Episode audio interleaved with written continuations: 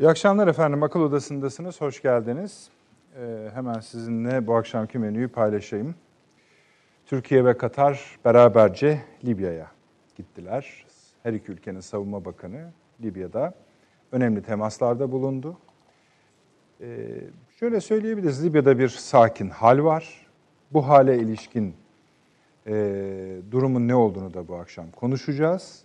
Bu ziyaretin ne anlama gelip gelmediğini konuşacağız. Üçüncü basamağı da buradan ne alındı, ne verildi ya da ne alınmış, ne verilmiş olabilirin tartışmalarını yapacağız. Bu arada Almanya Dışişleri Bakanı Libya'ya gitti, Libya'yı ziyaret etti. Bu önemli bir konu. Ee, İsrail, Alman Hava Kuvvetleri birlikte tarihte ilk kez bir ortak tatbikat gerçekleştirecekler. Bunu da not ediyoruz. Libya'da yine Fransa ve Amerika Birleşik Devletleri'nin bir askerisiz bölgeyi desteklediği söyleniyor. Buna ilişkin olarak ABD'nin Libya Büyükelçisi Norland'ın ilginç açıklamaları var. Kısa kısa sizinle onları da paylaşacağız. Yani aslında söylemek istediğimiz şudur. Libya'da bir hareketsizlik var. Bu hareketsizlik siyasi bir sonuca evriliyor havasında. Bunu tartmaya gayret edeceğiz. Aynı sakinlik şu anda Akdeniz krizinde de söz konusu. Ee, her iki ülkenin yani Yunanistan ve Türkiye'nin askeri tertiplenmelerine baktığınızda kriz fiilen devam ediyor ama sessizlik var. O sessizliği de anlamlandırmaya gayret edeceğiz. Bu arada ABD Dışişleri Bakanlığı'nın siyasi işler müsteşarı Güney Kıbrıs Rum yönetimi kesimine, Güney Kıbrıs Rum kesimine gitti. Orada görüşmeler yaptı. Tabii KKTC'ye uğramadı. Orada bir enerji anlaşması üzerine, enerji pazarlığı üzerine konuştuğu söyleniyor. İsrail Birleşik Arap Emirlikleri Anlaşması'nın yankıları devam ediyor. Sadece yankıları devam etmiyor. Bunu takip edecek adımların geleceğini hissi kuvvetlice hissediyor. Suudi Arabistan, Bahreyn, Fas, Umman gibi ülkelerin bu anlaşmanın benzerlerini imzalayacağı söyleniyor. Hatta Jerusalem Post gazetesine bakar iseniz Katar'ın dahi buna katılacağı söyleniyor ama asla güvenilir bir durum değil bu. Bunu yazmış olması öyle demek değil. Nitekim e, Katar'ın Türkiye ile Libya'ya yaptığı ziyaret bu haberden sonrasına eş zamana denk gelmekteki bir cevap anlamındadır. Evet Biden tartışması devam ediyor. Bunu biraz Biden, Trump, ABD seçimler üzerinden konuşmaya gayret edeceğiz. Türkiye'de biliyorsunuz bunun yansımaları çok oldu. Birçok e, gazetelerde, haber programlarında tartışılmaya devam ediyor. Bakalım akıl odasının bakış açısından bu ne anlama geliyor? Biraz onu ölçmeye gayret edeceğiz. Belarus efendim. Ara sıra satır satır diyebileceğimiz ölçüde akıl odasında bu e, değinmekteydik Belarus'a. Şimdi artık iş bambaşka bir hale geldi. Belarus ordusu batıya yakın kesimlerde e, askerlerini e, dizmeye başladı. Rusya da Belarus sınırında askerlerini yerleştirmeye başladı. Bu arada İran, BM, GK, ABD ilişkileri var. E, bu akşamın son gelişmesi bir Rus tüm generalinin Deirizor'da, Deirizor'un güney kısmında el yapımı bir patlayıcıyla saldırıya uğraması ve hayatını kaybetmesiydi. Bu önemli bir gelişme. Buna bağlı olarak e, bir başka konuyu da açacağız bu akşam. Aşiretler ve PKK'nın mücadelesi noktasında. Orada da biliyorsunuz 11 aşiret Ankara'ya bir ziyarette bulunmuştu. Buradan ne konuşuldu, ne edildi, Amerika'ya ne mesaj verildi? Sair dediğimiz gibi esasında bunların hepsi bir iki kalem hariç yine Akdeniz, Libya, Orta Doğu havzası üzerinden değerlendirilebilecek konular. Elbette başka maddelerimiz de var her zaman olduğu gibi. Onlara da yetişmeye gayret edeceğiz. Sayın Avni Özgürel, hoş geldiniz. Hoş bulduk. Profesör Doktor Seyman Seyfi Ün Hocam burada Ticaret Üniversitesi İstanbul Ticaret Üniversitesi öğretim üyesi. Hoş geldiniz. Evet, şeref teşekkür verdiniz. ederim. Sağ olun. Doçent Doktor ve Emekli Tuğ General Sayın Fahri Eren Üniversitesi Üniversitesi. Buradalar. Ankara'da da e, görebiliyor muyuz arkadaşlar Taşansı hocamız? Harika ben görmeye başladım bile. Profesör Doktor Taşansı Türker Ankara'da. Taşansı hocam hoş geldiniz. Hoş bulduk efendim. Çok sağ olun. Tamamdır. Biraz sonra hemen birlikte olacağız sizinle. Avni abi buyurunuz. Seçtiniz mi konunuzu öyle söyleyelim. Ha, yok. İsterseniz şeyden başlayalım, Libya'dan başlayalım. Hani ziyaret gerçekleştiği için Tabii. bugün.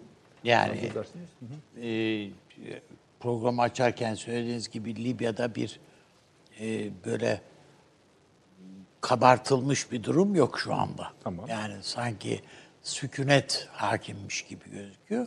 Ama Libya'da e, gelişmeler Türkiye açısından da diğer meselelerde de devam ediyor. Türkiye açısından fevkalade olumlu bana göre. Olumlu. Evet, olumlu.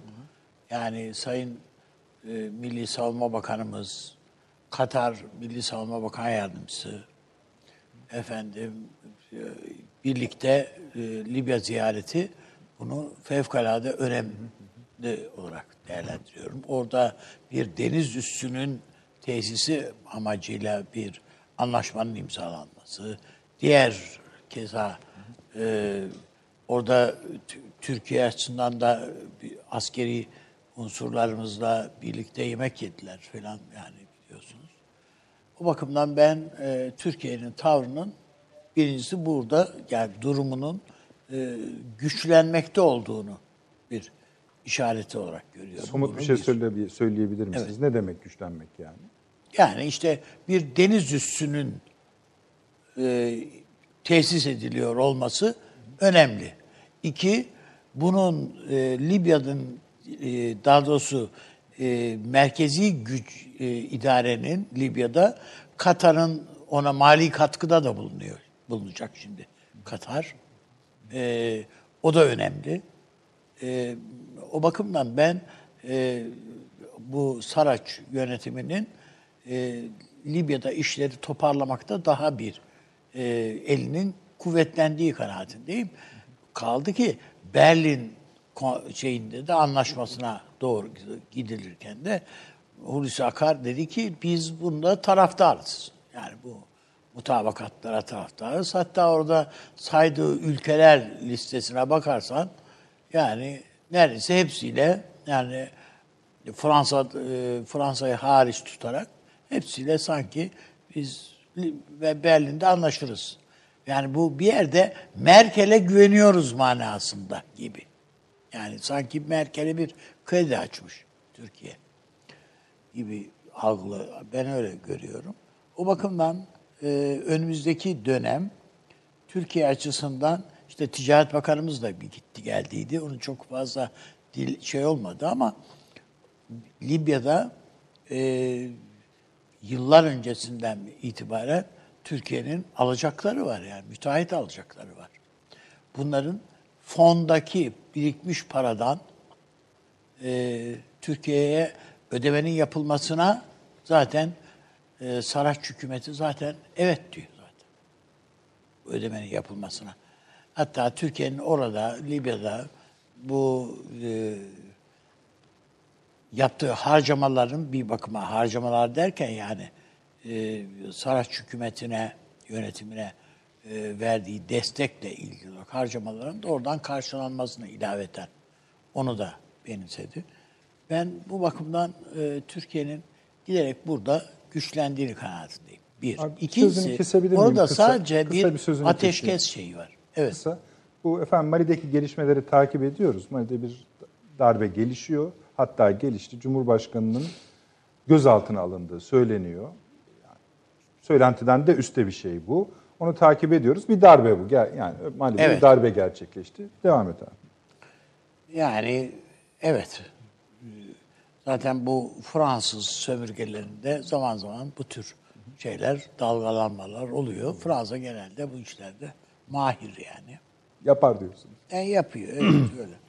Şimdi e, ben önümüzdeki dönemin bu ateşkes süreci, daha ziyade petrol bölgesine hükmetme manasında ateş ateşkes süreci veyahut da silahsızlandırma, silahsız silahtan arındırılmış bölge, Bölge. ilanı süreci üzerinde yoğunlaşılacağını düşünüyorum. Burada e, öyle san- sanırım ki Türkiye evet biraz sanki e, biz de zaman zaman söylüyoruz hani durma yürü filan gibi diyoruz ama herhalde e, daha akıl çizgisi mi galip geliyor nedir? Yani işte e, sahada tablo farklı gözüküyor olabilir tabii. E, Türkiye orada masada elini güçlendirerek e, oturuyor olmayı istiyor. Yani orada taviz de verse, verecek de olsa, diyelim ki 10 birim taviz verilecek idiyse normalde ama daha düşük oranda bir tavizle o masadan elini güçlendirerek kalkmayı istiyor Türkiye. Yani orada pastanın tamamını e, şey yapmak gibi, onun tamamına hükmetmek gibi bir şey söz konusu olamadığına göre kimlerle paylaşacak, nasıl paylaşacak? Belki burada gözden kaçırdığımız son birkaç gündür Rusya ile yapılan varılan mutabakatlar. Sayın Cumhurbaşkanımızın Putin'le yaptığı telefon görüşmeleri falan filan var. Orada. Ee, ben o bakımdan Türkiye'nin tekrardan Rusya ile uzlaşı çizgisine döndüğünü, Rusya'nın da Türkiye ile uzlaşma arayışı içerisinde olduğunu veyahut da bu uzlaşıdan yana olduğunu gözlemliyorum. Ee, bunun böyle olup olmadığını biz çok öyle aradan uzun zaman geçmeden göreceğiz. Ama geçen programda da belirle şey yapmıştık, tespit ettiydik. Önümüzde artık iki ay kaldı Amerikan seçimlerine. Yani yani bilemediniz üç ay yani hadi tam seçim gününü esas alırsak üç ay kaldı. E şimdi baktığınızda bu tabloya doğru gidilirken evet birileri selden kütük katmanın derdinde işte Fransa gibi falan. E ne kaparsak kar bu arada diye belki. Ama e, ne olursa olsun Amerikan seçimleri netleşmeden kimse elindekinin de tam garantisi işte Rusya bir takım anlaşmalar yapıyor. Mesela Suriye'de filan da bir, birileri bir, bir takım anlaşmalar yapıyorlar filan. Bunların hiçbirisinin bana göre bir garantisi yok. Üstelik de zaten hani Trump kazanırsa tablo işte biraz daha güçlenerek mevcut tablo e, veya taraflar ellerini güçlendirerek sürdürürler. Ama Biden kazanırsa böyle bir ihtimal zayıf. Gerçi benim işte Amerika'daki gazeteci arkadaşlarımla bugün konuşmuştum. Diyor ki tamam doğru yüzde yedi önde gözüküyordu. Ama şu anda bir takım yokla sondajlar Biden var. için söylüyorsunuz değil mi? Evet, evet, evet. Bir takım sondajlar var. Bu sondajlar o yüzde yedinin çok sağlam bir yüzde yedi olmadığı Evet, genel kanaat yönde. gösteriyor ve erimekte olduğunu gösteriyor. Arayı kapatabilir Trump. Özellikle de son bir ayda, son bir ayda, bir buçuk ayda arayı kapatabilir. Korona bunda etkili değil mi diye ben sorduydum. Hayır etkili değil dedi. Evet. Ben yani bunu bu bana ben şaşırıyorum buna ama yani Amerikan seçmeninin bütün her yerde diyor zaten bu kısıtlamalara hayır kampanyaları var.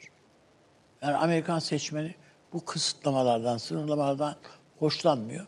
Dolayısıyla yani etkisi yok bunun diyorlar. Li- Libya'daki tarifinizden, tarifinizden biz memnunuz da o tarifin ortaya koyduğu sonuçtan memnun musunuz? Evet. Yani Kafi midir? Hayır, be- be- be- beni hiçbir şey tatmin etmez orada tabiatıyla. Yani bu- bugün Cufra bizim ta kontrolümüzde desek, aa ne kadar güzeli bana göre. Ama bir de bir, ben sahayı bilmiyorum. Paşam bilebilir, orada görev yaptı. Efendim, yani ne kadar mümkün, ne kadar yani kolay demiyorum. Orada düz, düz bir arazi. Dolayısıyla kolay bizim açımızdan. Yani askeri harekat olarak bir zorluğu yok orada. Ama bu mümkün manasına gelmiyor. Oradaki fiili duruma baktığımızda. Ee, o bakımdan ben mevcut tabloyu, statüyü e, güçlendirmemiz açısından değerlendirdiğimde iyi bir noktadayız. Ee, bir kaybımız yok. Aksine ileride ileri bir duruma geldik. Bu son ziyarette bunun pekiştiricilerinden. Tabii mi? tabii tabii. Daha başkaları da gelecektir. Yani arkasından ticari şeyler geliyor. Ee, bir takım yeni e, orada e, yollar açılıyor. Şu bu yani çok şey değil yani. Bir Sonra hem Tunus'la hem Cezayir'le e, Türkiye'yi daha Bunu da bir şunun için ısrar sıklaştırıyor. ederek soruyorum. Bu hali çok eleştiri alabilir muhalefetten. Nereden? Muhalefetten. Ne yaptınız Libya'da? Ha, Türkiye içindeki tabii, muhalefetten tabii, tabii diyorsunuz. canım. Dışarıdakiler- Ha, canım, ona bakarsanız yani orada ne arıyoruz da diyorlar yani. O ayrı mesele. Yani aynı soru e,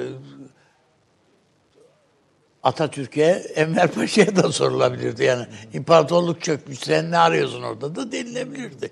Yani bazı devletler böyle şeyleri e, öyle e, şu andaki siyasilerin kafasıyla bakmazlar yani bu işlere. Yani orada bulunmamız gerekiyor derler. Hatta Atatürk'ün biliyorsunuz kör olduğuna dair haberler İstanbul'a gelmiş ve Şam'a değil mi? Bir yanlış hatırlamıyorsam Şam'a gelmiş. Annesini de Şam'a götürmüşler ki e, yani oğlanın durumu iyi diye görsün. Peki. Süleyman Hocam, siz de Avni Bey kadar müsterih misiniz? Ee, Ben yani tespitlerine önemli ölçüde katılıyorum e, üstadımızın. Ee, Bu bir tahkimat teşebbüsü. Ee, Adeta Türkiye ve Katar bir çıkarma yaptılar. Libya'ya biz burada varız. Çok sayıda anlaşma imzalandı karşılıklı olarak. Libya hükümetinin bütün yetkilileriyle. Evet görüşüldü. Ee, işte Misrata'nın durumu ortada. Orada bir Türkiye deniz üssü elde ediyor. Ee, Vatia zaten e, Türkiye'nin hava üssü gibi çalışacak. Ee, başka şeyler de var tabii. Ee, uzun soluklu bir takım anlaşmalar. Yani bu şu demek, Türkiye ve Libya biz buradayız diyor. E, fakat tabii öbür tarafta yani Libya'nın doğusunda Hafter ki onun için gitti gidecek, düştü düşecek lafları da edilmişti bir dönem itibariyle. Sıkıştı artık e, kurtuluşu yok e, gibi öyle gözükmüyor tablo. Onlar da orada kendi tahkimatlarını yapıyorlar. Yani şimdi düşünebiliyor musunuz? Alman Dışişleri Bakanı geliyor. İki eşit ve meşru muhatap olarak yani hem şeyle görüşüyor, e, Akil'e, Sa- e, Zaten- Evet. evet Salih'le görüşüyor hem dönüyor e, meşru hükümetle görüşüyor. Yani şunu demek istiyorlar. Esasından bilme, bilmem ama sizin için işaret olur mu bilmem ama oradan da Libya'dan da hareket edip Birleşik Arap Emirlikleri. Evet ve oraya gidiyorlar. Yani şimdi demek istediğim yani bir kere kafamızdan artık şu ihtimali çıkaracağız. Bu iş savaşlı olmayacak. Ha, o, o fasıl bitti diyorsun. E o fasıl bitti yani şimdilik kaydıyla bitti yani ama se- Amerikan seçimlerinden sonra ne olur oradaki tablo onu ben bilmiyorum. Ee, şimdi bu dönemi Türkiye böyle karşıladı. Yani ben Sayın İbrahim Kalın'ın da açıklamalarından e, net bu sonucu çıkarıyorum. Ee, benim gönlümden geçen tabii bu değildi. Benim beklentim bu değildi. Türkiye'nin Cufra'yı ve Sirte'yi de kontrol altına almasıydı. Yani ya da işte Libya e, meşru hükümetinin oralarda da e, varlığını ispat etmesiydi. Bu olmadı. Abi şimdi şöyle bir şey var. Siyaset imkanlar meselesidir. Yani bizim siyaset bilimi öğrencilerine ilk öğretmeye çalıştığımız şey budur. Gönlünüzden çok şey geçebilir siyaseten. Farklı kutuplarda yer alabilirsiniz vesaire bunlar değil. Ama siz bir analiz yapmak istiyorsanız, siyaset siyaset olarak anlamak istiyorsanız orada bir duracaksınız. Ee, yani belki de altın değerinde bir tariftir bu. Siyaset imkanlar sanatıdır diye bunu söyleriz. E şimdi tabii bunu kürsülerde öğreten biri olarak kalkıp burada gönlümü esas alarak söyleyeceğim şeylerle aklımı esas alarak söyleyeceğim şeyler, veri alarak daha doğrusu düşünmek ve onun üzerine söyleyeceğim şeyler örtüşmeyecektir. Yani. E, Ama durum bu, tablo bu. şeyde mutabık mıyız? Bu halin yani bu, bu hale ne demek lazımdır? Donma hali mi?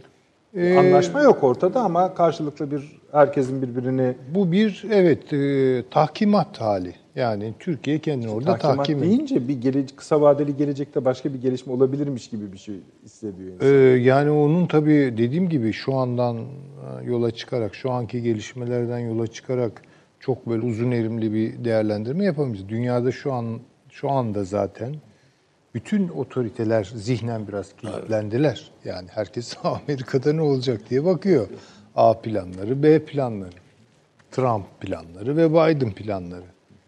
Şimdi eğer Trump kazanırsa ve üstelik yani e, karşı tarafın da bir şey diyemeyeceği şekilde bir net zafer elde ederse seçimlerde şu gündeme gelecektir. Benim gördüğüm kadarıyla Rusya'nın oradaki varlığı. Bu Amerika'nın hakikaten şimdiye kadar sadece söylenip üzerine bir eylem geliştirmediği e, ama sürekli olarak da bu şikayeti tekrarladığı bir şey, bir tablo. Zaten o e, Şimdi onu okuyayım müsaade se- Evet? Sefir'de İzleyicilerimiz de haberdar Aynı olsun. şeyi Eğer söylüyor. haber, yani Evet. takip etmemiş olanlar varsa. ABD'nin Libya Büyükelçisi'nden bahsedeceğiz efendim. Richard Norland Ankara'daydı. Burada temaslarda bulundu. Temasları bulduktan sonra da e, ilginç açıklamalarda bulundu. Bunu kimileri müspet buluyor, kimileri tehlikeli buluyor. Biraz, biraz biz de konuşacağız. Siz de bu satırlardan sonra belki kendiniz karar vermek istersiniz. Diyor ki, tarihi, analitik ve kronolojik açıdan bakıldığında Libya'da gidişatı değiştiren olay, Kasım ayından itibaren Wagner paralı savaşçı grubu aracılığıyla Rusya'nın varlığını dramatik şekilde arttırması oldu. Wagner tarafından desteklenen Hafter'in Trablus'u ele geçirmesi an meselesiyken Türkiye'nin askeri müdahalesi bunu önledi ve Hafter güçleriyle destekçilerinin Sirte ve Cufra'ya çekilmelerine neden oldu. Bu da siyasi müzakereler için bir olanak yarattı. Türkiye'nin Libya'da ne kadar önemli bir rol oynadığını görmek çok ilginç oldu diyor. Şimdi bu birinci bölüm. Tamam. Ama şöyle bir sınır çizmiş oluyor abi. Diyor ki Sirte ve Bir Cufra'ya... Rusya'nın Akdeniz'e inmesi, Libya'ya inmesi dramatik, tehlikelidir. tehlikelidir. Tamam Yani güzel ama şu, söylüyorlar. şu cümleye de bir şey söyleyin o zaman. Hafter güçleriyle destekçilerinin Sirte ve Cufra'ya çekilmelerine neden oldu. Bu da siyasi müzakereler için bir olanak yarattı. tamam Bu da şu yani. demek. Sınır burası kardeşim. Burası tabii. Tabii. Sınırı çekmiş oldu. Zaten Amerika'nın açıklamaları da bu. Yok sınır burası öyle değil. Müzakerenin başlayacağı nokta bu. Hat bu. İşte o demek. Demek. Hayır o yani bu haf, gerisi Hafter'indir bu, bu tarafta Libya hükümetinindir Peki. falan değil yani. İkinci bölümü de okuyalım. Bir başka bölümü de şu. Şu anda en temel tartışmalardan biri önce kapsamlı çözümün sağlanıp ona göre sağda adımların atılması mı yoksa ufak adımlar ve güven artırıcı önlemler alınarak daha büyük siyasi konularda uzma- uzlaşmaya varılabilir mi? Bu adımlardan kastım Sirte'nin silahsızlandırılmış bölge ilan edilmesi ve petrol üretiminin yeniden başlaması. Biz ABD olarak krizlere neden olan Sirte konusunda ilerleme sağlanması ve bu sayede gerginliğin azaltılmasından yanayız. İşte bakın orada şöyle bir şey var. Yani diyor ki ben bu gerilimde diyor çok fazla taraf olmak istemiyorum. Benim için Libya'da önemli olan şey diyor bir bir kere Rusya'nın orada olmaması siyaseten ve askeri olarak. İkinci olarak ekonomik meselelerdir diyor. Oradaki petrol paylaşımını kavganızın dışında tutun. Orada son sözü biz söyleyeceğiz. Yani nedir o biz derken kastettiği? Petrol şirketleri söyleyecek. Yani ne kadarını Eni alacak, ne kadarını Total alacak, ne kadarını e, Exxon. Exxon alacak falan. Bu yani bu ayrı bir hikaye. Buraya bulaştırmayın savaşı diyor. Ha, siyasi çözümde sonuçta oranın stabil hale gelmesidir. E, istikrarlı bir Almanya'nın halesi. buradaki rolünü Almanya girdi bu işe ben bunu söylüyorum Tabii yani başından ha- bu beri. formülle mi girdi? Tabii ki. Şu an Avrupa Birliği'nin formülüyle Amerika Birleşik Devletleri'nin formülü Fransa, örtüşüyor. Fransa mı girsin, Almanya mı girsin? Orada ikisi birlikte girmesin. Hayır hayır, ikisi birlikte onlar giremiyor. kendi kavgaları, Hayır, kendi tamam. O işleri. kendi aralarında ama O kendi aralarında. Almanya işi üstlendi. Yani girdi. Bence ilk sinyali o gemisini göndererek yaptı. İşte sonra Dışişleri Bakanı'nı gönderdi. E, Bence orada da Almanya'nın tutumunu sağlayacak bir takım mekanizmalar, Almanların daha evvel yaptığı istikbari yatırımlar, başka yatırımlar vesaire mümkün Tabii tabii. Onlar şey. da bir kere doku değinmiştik Aa, programda. tabii, tabii, Bizim kuvvetli. tahmin ettiğimizden daha fazla. Daha fazla. Adamların Daha yatırımları fazla. varmış. Orada var. Ama Fransa'nın dışlandığından emin miyiz? Dışlandı Kav- demedim. Ha, yani Almanya ile Yani- birlikte değil. O şeyde, o barış sürecinde başı kim çekecek? Yani o e, başkanlık masasında kim oturacak? Tabii. Dediğinde Fransa oturmayacak yani bu, bu orada orada Almanya ile ilişkisi ne peki? Burada ne diyoruz Almanya ile ilişkisine? Yani Libya özelinde Almanya ile Fransa'nın ilişkisi ne? Ve ara bulucu ya hayır. İkisinin Almanya birbiriyle. ile Fransa ilişkisi diye bir patronaj ilişki yok ya. şeyi var ama rekabeti var ikisinin arasında. Bu tırmandı. Yani çünkü Fransa'nın e, şimdi geçen e, programlardan birinde Taşan Hoca da onu gayet güzel anlattı. Yani bir e, Avrupa Birliği'nin lideri kim olacak? Yani kim bu işlere vaziyet edecek meselesinde bir rekabetin tırmandığını söylemişti. Ben de iş- iştirak ediyorum o fikre. E, bir rekabet ama bu tatlı sert bir rekabet midir? çok kıran kırana mıdır? Şimdi onun boyutlarını tabii bilemiyoruz. Ama Almanya'da orada var. Ve bu işe tabii ki vaziyet ediyor. Önemli olan bence şu an yani Amerika Birleşik Devletleri, İngiltere, Avrupa Birliği ülkeleri filan oradaki petrolün şeyine düşmüş durumda. Siyaseten bundan sıkıntı duyan sadece Rusya'nın varlığı yüzünden. Amerika Birleşik Devletleri ama onlar da bu işi siyasetten halledelim. Yani onu da ben kendi aramda Rusya Rusya ile oradan hallederim. çıkarsa yeni bir konjonktür demektir. ABD'deki seçimlerden çıkacak tablo yeni bir konjonktür Tabii çok demek. başka şeyler yani olacak. Gibi daha çok tartılacak gibi gözüküyor. Tabii tabii. Onu onu söyleyebiliriz. Aşı bile bulunursa farklı bir şey olabilir yani. Tamam Süleyman Hocam. Yani tabii genel olarak. Ben ama, e, bu e, Almanya'nın e, bugüne kadar e, Libya konusunda hemen hemen bütün ülkeler içinde en tarafsız ülke olduğunu söyleyebiliriz. E, özellikle Almanya'nın... Nispeten adil buluyorsunuz.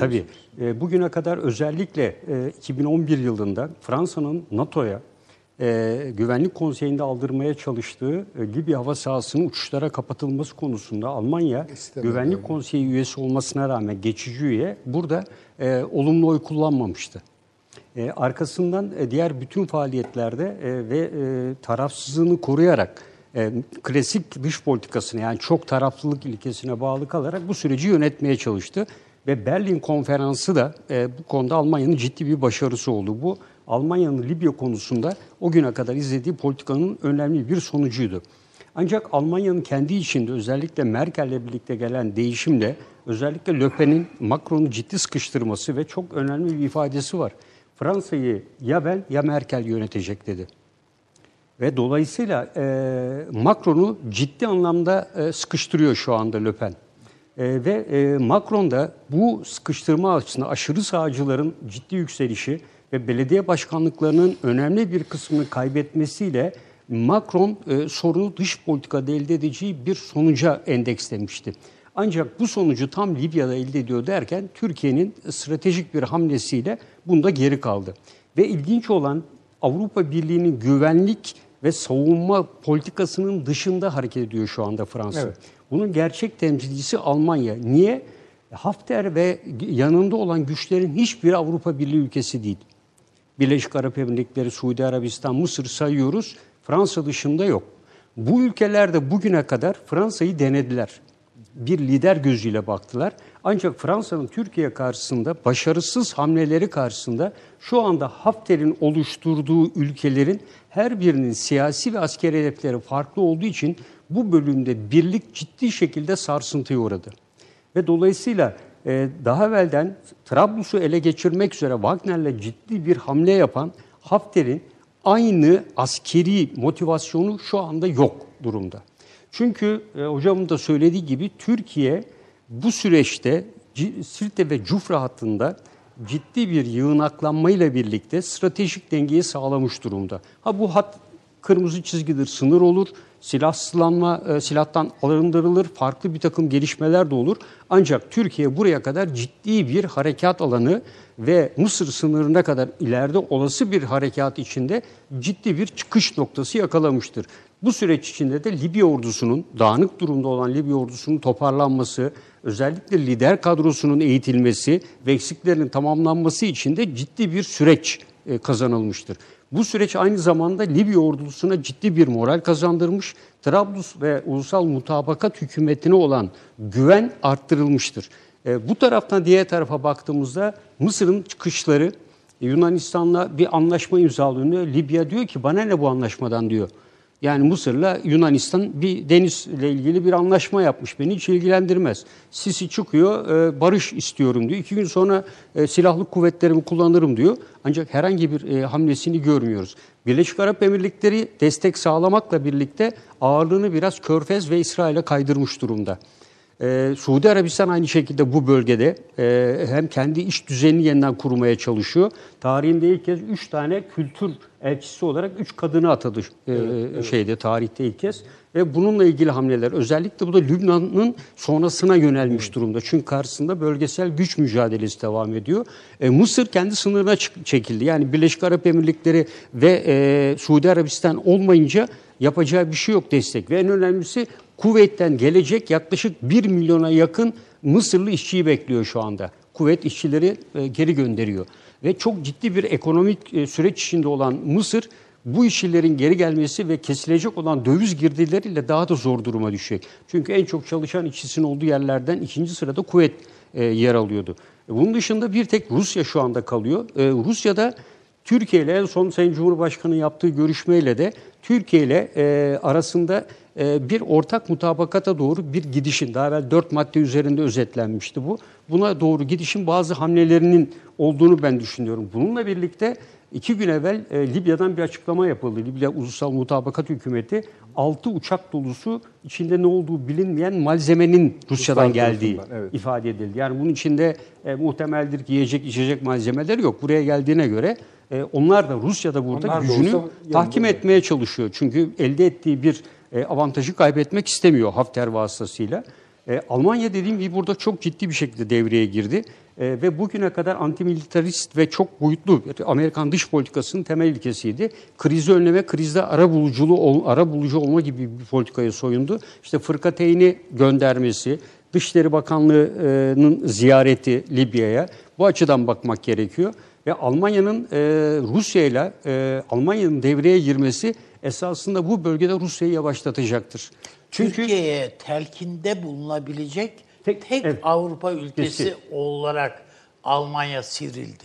Rusya'ya da aynı şekilde. Çünkü Amerika Birleşik Devletleri'ne rağmen Kuzey Akım 2 projesini 162 kilometre kalana kadar Polonya açıklarına kadar birlikte götürdüler. Ve e, Amerika Birleşik Devletleri'nin her türlü yaptırımlarına karşı Rusya ile birlikte göğüs gerdiler. Ama o son noktada direnemediler.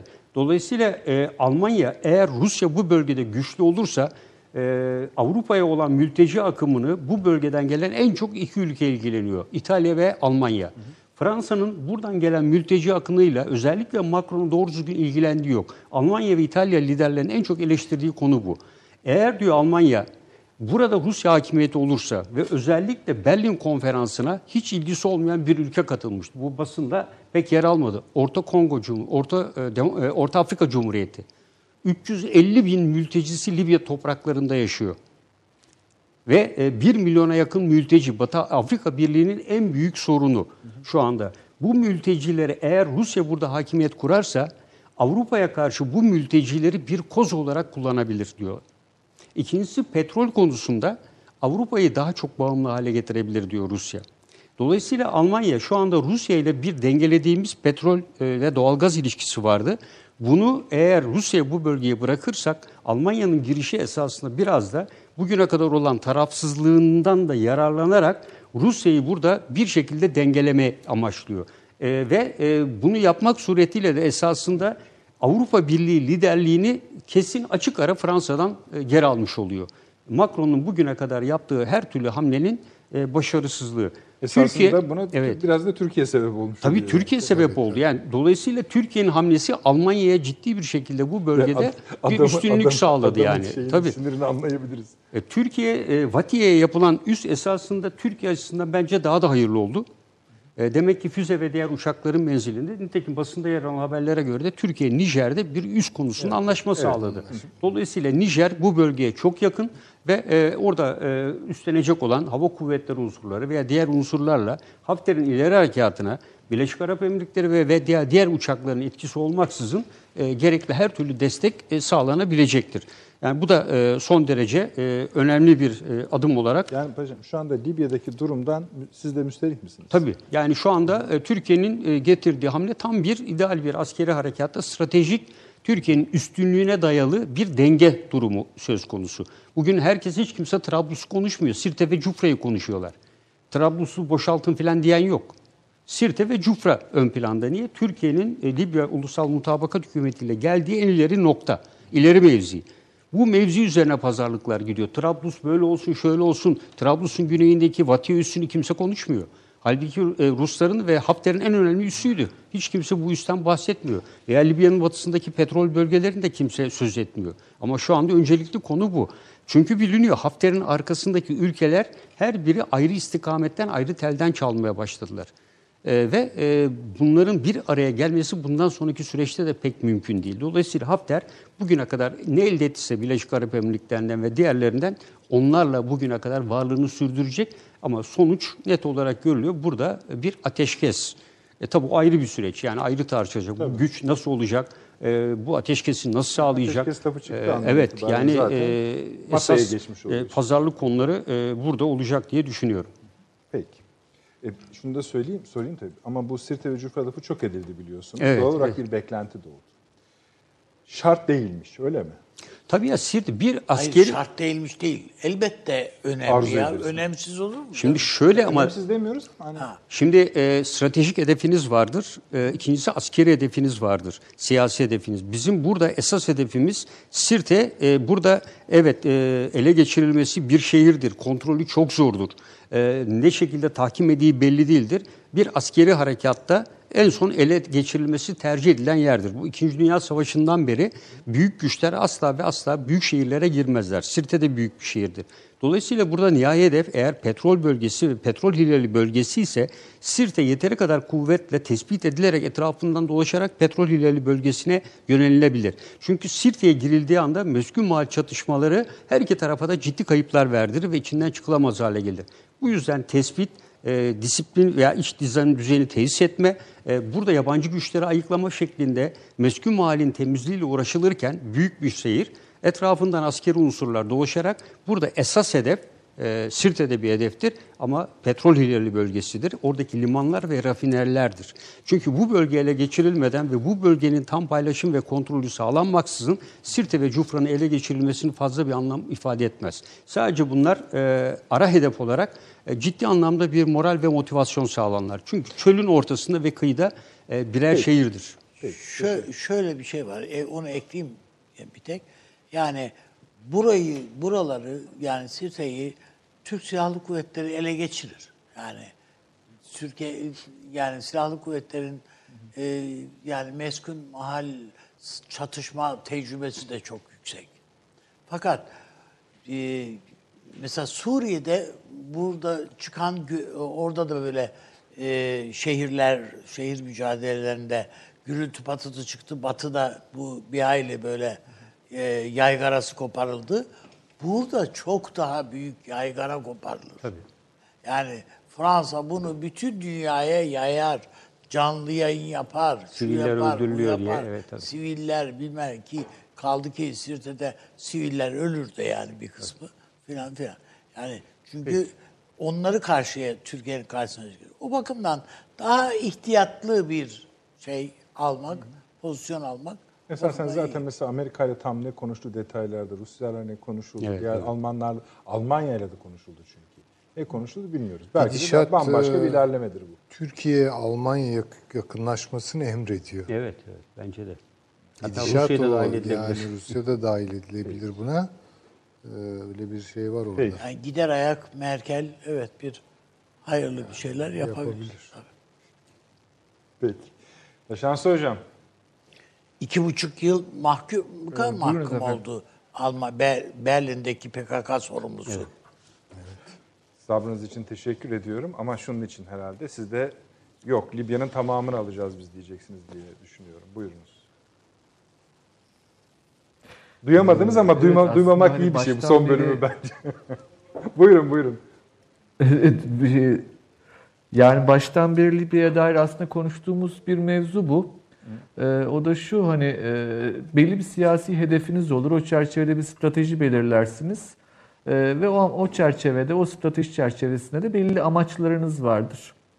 Şimdi Libya'ya baktığımızda Türkiye'nin e, buradaki varlığı baştan e, iyi belirlenmiş bir strateji çerçevesinde oluşturulduğu görülüyor aslında.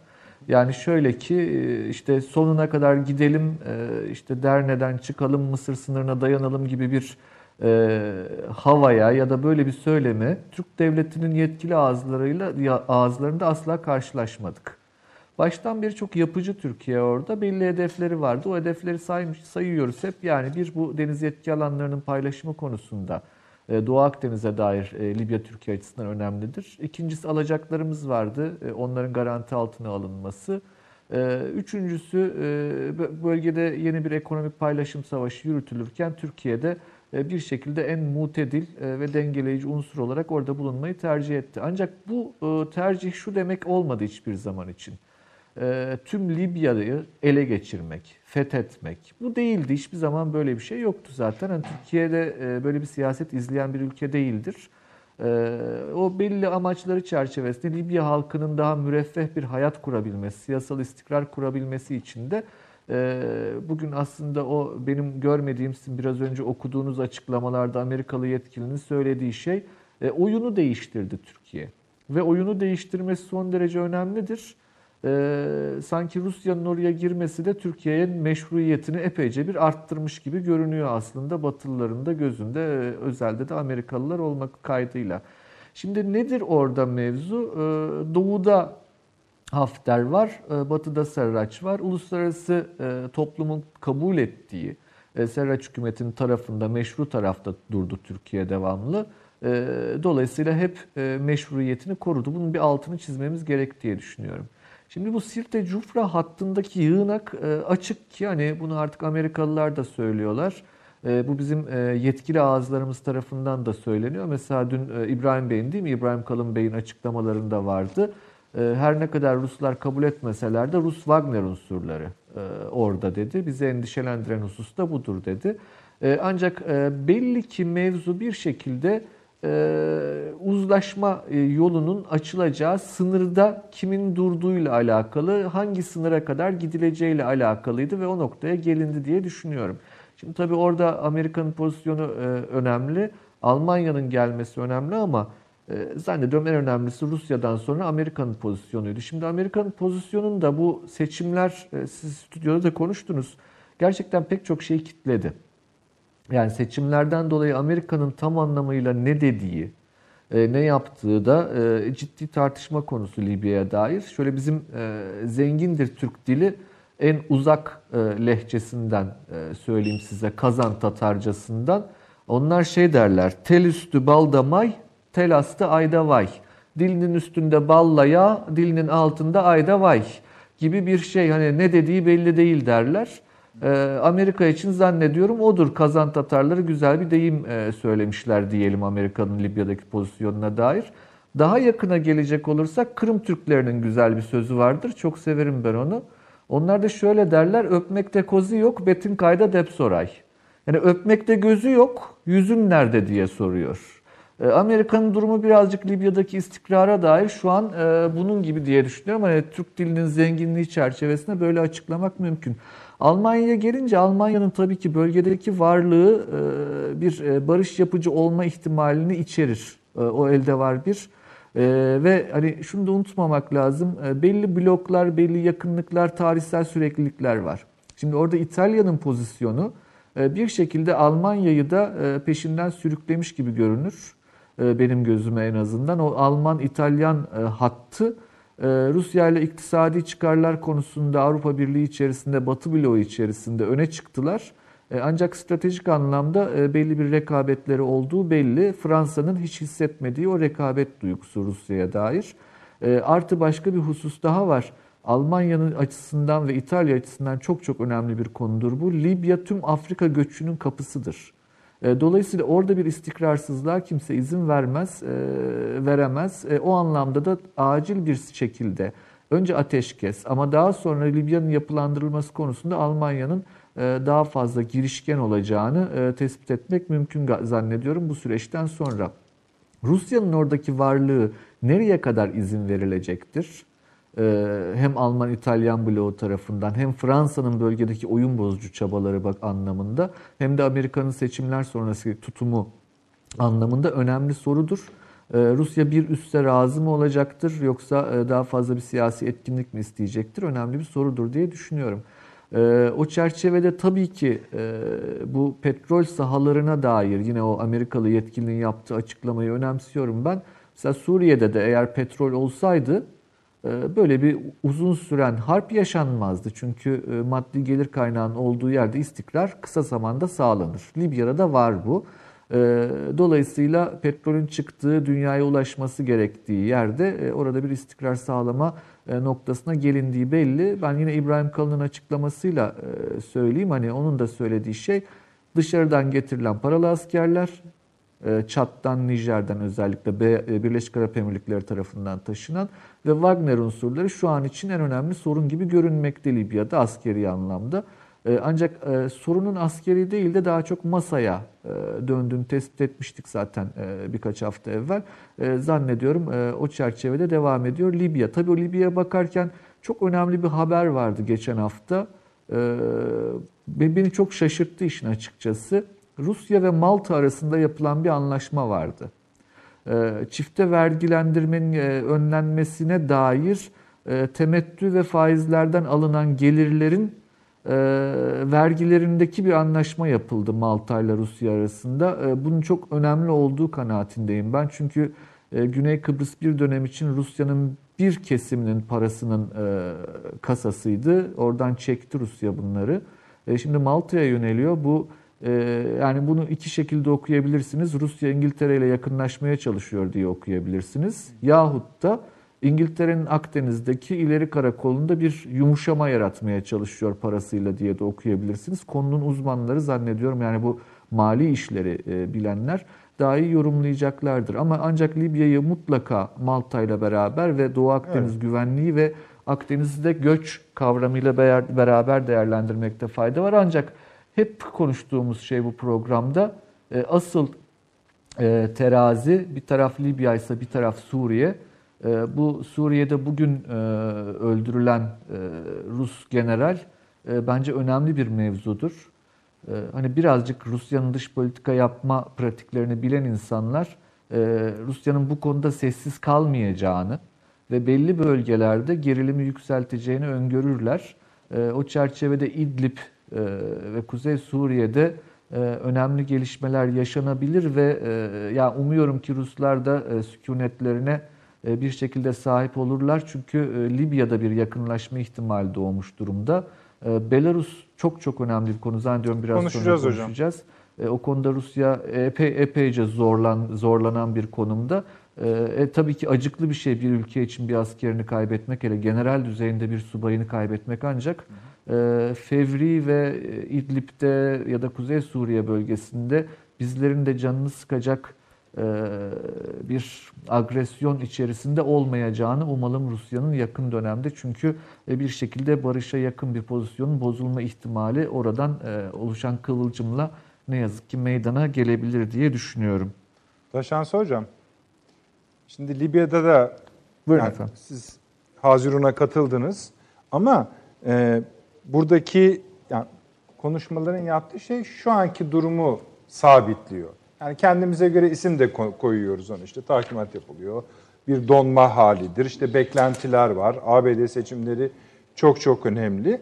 Ama bir yandan da bunu tahlil ederken şu anki durum sanki masaya da taşınıyormuş havası var konuşmalarımız tabii, için. Tabii tabii. Ee, tabii. Bundan sonrası tabii, bu kesinlikle mudur? Kesinlikle öyle ancak bu şu demek ee, tamam, bundan buyurun. sonrası budur. Bundan sonrası yani umuyoruz masada e, gerçekleşir. Çünkü yani e, saha zaten yeterince sıkıştı. Bakmayın yani o ben çok bilmem paşam e, orada açıklayacaktır durum e, askeri konuyu da e, eğer mümkün olursa zaman olursa ama hani bu zor bir coğrafya Libya coğrafyası. Yani askeri operasyon anlamında e, kolay bir yerden bahsetmiyoruz. E, Dolayısıyla Türkiye açısından da uzak bir coğrafyada ve çok uzun zamandan sonra e, ilk kez girişilen bir tecrübe olduğu için e, elden geldiğince o askeri diplomatik dengeyi tutturmaya çalıştığını uzun zamandan beri söylüyorum ben Türkiye'nin. Bakın bu pozisyon, şu anki pozisyon sıkışmışlık gibi görünebilir birilerine. Askeri anlamda bir sıkışmışlıktır ancak diplomatik anlamda Türkiye'nin çok avantajlı olduğu yeni bir dönemin açılışı olarak değerlendirin lütfen bunu. Yani e, bir sıkışmışlık ve e, Türkiye e, be- belli istediği adımları atamadı diye değil de e, diplomatik alanda masaya gelirken e, ancak bu kadarı olabilirdi. Maksimumunu e, elde etti. Bundan sonra diplomatik alanda da optimum sağlanacaktır. Çünkü e, oradaki dengeler e, bunu gösteriyor. Bir de bir son not e, söylemek isterim bu şeye dair, Libya'ya dair. Benim hani beklentim yakın dönemde bir ikinci adamların öne geçeceği şeklinde barış oluşurken orada. E, Çünkü diplomasi masası kurulup da e, bir Libya bütünlüğü sağlanacak olursa ki o bütünlük büyük ihtimalle bir konfederatif bütünlük olacak gibi görünüyor. Yani bir üçlü ama ancak Libya olarak yani bölünmesini engelleyecektir Tür- Türkiye. Çünkü o bizim birinci amacımız. Ee, Ancak orada bu e, yeni yapı oluşurken zannediyorum ilk adamlar, e, şu anki ilk adamlar bir şekilde geriye ittirilecektir. Hani hep öyle olur ya. Şimdi Her iki e, tarafında tarafta yani Serraç tarafında her iki tarafında, her iki tarafında. Serraç tarafında Fethi Başağa var mesela. Başağa biliyorsunuz bizde Türkçe'de paşa kelimesi nereden gelir? İşte başağa kelimesinden gelir. E, Başağa'nın e, Farisileşmesiyle oluşmuş bir kelimedir paşa. E, bildiğiniz paşa demek işte başağa. E, öbür tarafta da Akila Salih var. Akila Salih de Akile de şey demek, akıllı adam demek. Aslında dişil bir de sonunda kapalı T var. Ee, o anlamda eş, hanım anlamına da gelen bir kelimedir ama akıllı demek. Yani bir tarafta akıllı bir tarafta paşa e, daha çok öne çıkacaklardır diye e, düşünmek lazım Peki, bu diplomasi Taşans Hocam. masasında. Orada Amerika'nın e, bir müddet sonra öne, öne bir adım daha atım atacağını düşünüyorum Bekliyoruz ben. onu E, zannediyorum orada Rusya Türkiye'ye epeyce daha fazla muhtaç olacak. O anlamda e, Suriye konusunda da umuyoruz ki e, sükunetlerini korurlar şu, e, bugünün Peki. o acı haberinden sonra diyelim. Peki. Yani sadece şey yapmadık, liderleri de maşallah Yani hallettik. bir garibi bir haftadır, 10 gündür, belki daha fazla Türkiye'nin gündeminde öncelikle hatta yani deniz kuvvetlerinin ne kadar emekli amirali varsa, Varsa, evet. televizyona çıktığında Meis adası meselesini hiç konuşmadık mesela değil mi? Ne- Yani gündem nasıl hızlı bir şeyse bir. İkincisi bir de paşama onu sorayım ben. e, Tam Akdeniz'e şimdi baktım. Bu Fransa'nın geçen sene e, Nijer'de kapattığı bir askeri üs var. Evet. Madama diye, diye not ettim. Askeri üs. Bu tam Libya hududunda. Evet. Yani aşağı yukarı 200 kilometre falan. Burada zaten 2016 yılında e, burada ciddi bir şekilde kara Yani kuvveti or, yığdı. orayı, orayı bize veriyorlar herhalde. Yok, onun, ona yakın bir yerde ama Fransa açısından önemi şu. e, Fransa e, Libya konusuna dahil olduğunda hava harekatından sonra 3000'e yakın lejyoneri orada topladı. E, Libya'ya kara e, zırhlı birliklerle kara harekatı icra etmek üzere. Son anda e, durdu veya durduruldu. E, çünkü orada e, ciddi bir Zor bir şey vardı. ama. Evet. Yani o Tuareg bölgesini geçecek Evet. falan yani bayağı sıkıntılı bir E, İşte onun için e, yani şey açısından değil de e, o engellendiği söyleniyor yani Fransız gazetelerinde de. E, çünkü hava harekatıyla sadece bu işin olmayacağını e, bildiği için karadan e, ki karada da en yakın üssü oradaydı. E, Nijer üssünden e, bu bölgeye götüreyim dedi ama e, sonra e, bunun daha fayda fazla getirmeyeceğini Basmaya yani söyledi. Libya hududunda yani bize de ver. Tabii. İşte Hafter'e yöneldi ondan sonra. Yani, evet. evet. Yöne, Bu arada akşam saatlerinde askeri Suriye'de iki Rus keşif uçağının, e, da, iki insansız hava aracının İHA'nın düşürüldüğü söyleniyor. Ne, hangi bölgede? Şeyde mi? İdlib. İdlib'de mi? İdlib'de. Rus askeri şeyleri. İHA'sı. İnsansız hava aracı. Kim düşürmüş? İdlib'de. Yaz- tabii daha yazılmıyor ama İdlib'de İdlib'de. Görüntüleri var yani şu anda. Şu anda değeri zor. Haseke'den yön Libya'dan İdlib'e kaydırılmaya başlanıyor. Evet. Peki. Gelelim Evet. Avni Bey'in konusuna. Akdeniz'de de belli bir donma hali var. Bu donma hali orada mesela Libya'da daha yakın bir çözüm ifade ediyor. Ama Akdeniz e, şu an Akdeniz'deki gerilim öyle mi? Akdeniz'deki dediğin Doğu Akdeniz'deki. Tabii. Yani Türk-Yunan Evet. meselesi. Yani Yunanistan öyle zannediyorum ki anladı ki iş kötüye gidiyor.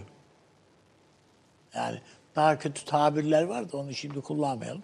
Ama hakikaten kötüye gidiyor Yunanistan açısından. Bir geminiz hasarla görmüş, kızağa çekilmiş. Bütün donanmanızı Akdeniz'e çıkardığınız halde koruyup koruma kalktığınız adada toplam 150 kişi yaşıyor. Meis Adası'nda. Adamların hepsi korku içinde Türkiye ne zaman gelecek diye. Bekliyoruz. Böyle, böyle bir durum. Koskoca ada sözüm ona. Yani. Yani böyle garip bir şey ve hiç Avrupa'daki par- görüşmelerde filan bile sizin adanın adı geçmiyor yani hiç. Meis ne olacak filan diye istediği kadar şey yapsın kimse dinlemiyor yani. Onu, onun üstünden atlayarak geçiyorlar. Devam ediyorlar. Yunanistan açısından ben çok büyük bir yenilgi olduğu kanaatindeyim. Son bir haftalık e, gelişmelerin. Bu kadar bağırmanın, çağırmanın Avrupa'da bir karşılığı olmalıydı. Yunanistan'ın geçmişteki ağırlığını, etkisini yani istediğiniz kadar şu çığırtkanlık, şımarıklık falan diyelim. Ne dersek diyelim yani. Ses getirirdi yani bir şeyler yaparlardı. Şimdi Fransa dışında işiten yok. Fransa da işitiyor. İşitmekle kalıyor sadece.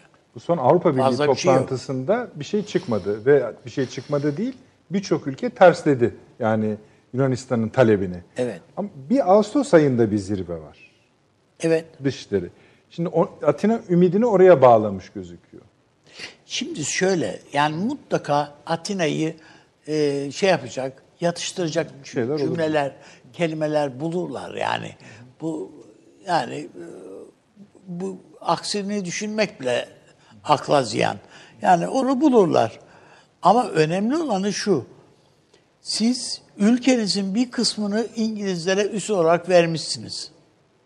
Bir kısmını Fransızlara veriyorsunuz. E zaten ülkeniz bir başka ülkenin, e gerçi onlar da nasıl biz şey yapıyorsak ayrı devlet olarak görüyorlar Yunanistan'ı. E o da hakim burada bir şeyde. Ruslara da teklif ediyorsunuz. Hatta Çin'e de teklif ettiniz gelin buraya diye. Böyle bir devlet olmaz ya. Yani. E basmaya etiket koyacak gibi bir şey bu devletin üstüne. E, baktığınız vakit o bakımdan e, Kıbrıs, Güney Kıbrıs Rum yönetimi de son derece te- tehlikeli bir oyunun içine çekildiğinin farkında. En basitinden işte Türkiye artık hazırlıklarını yaptı ve bu Maraş açılıyor. Bunu gördüler.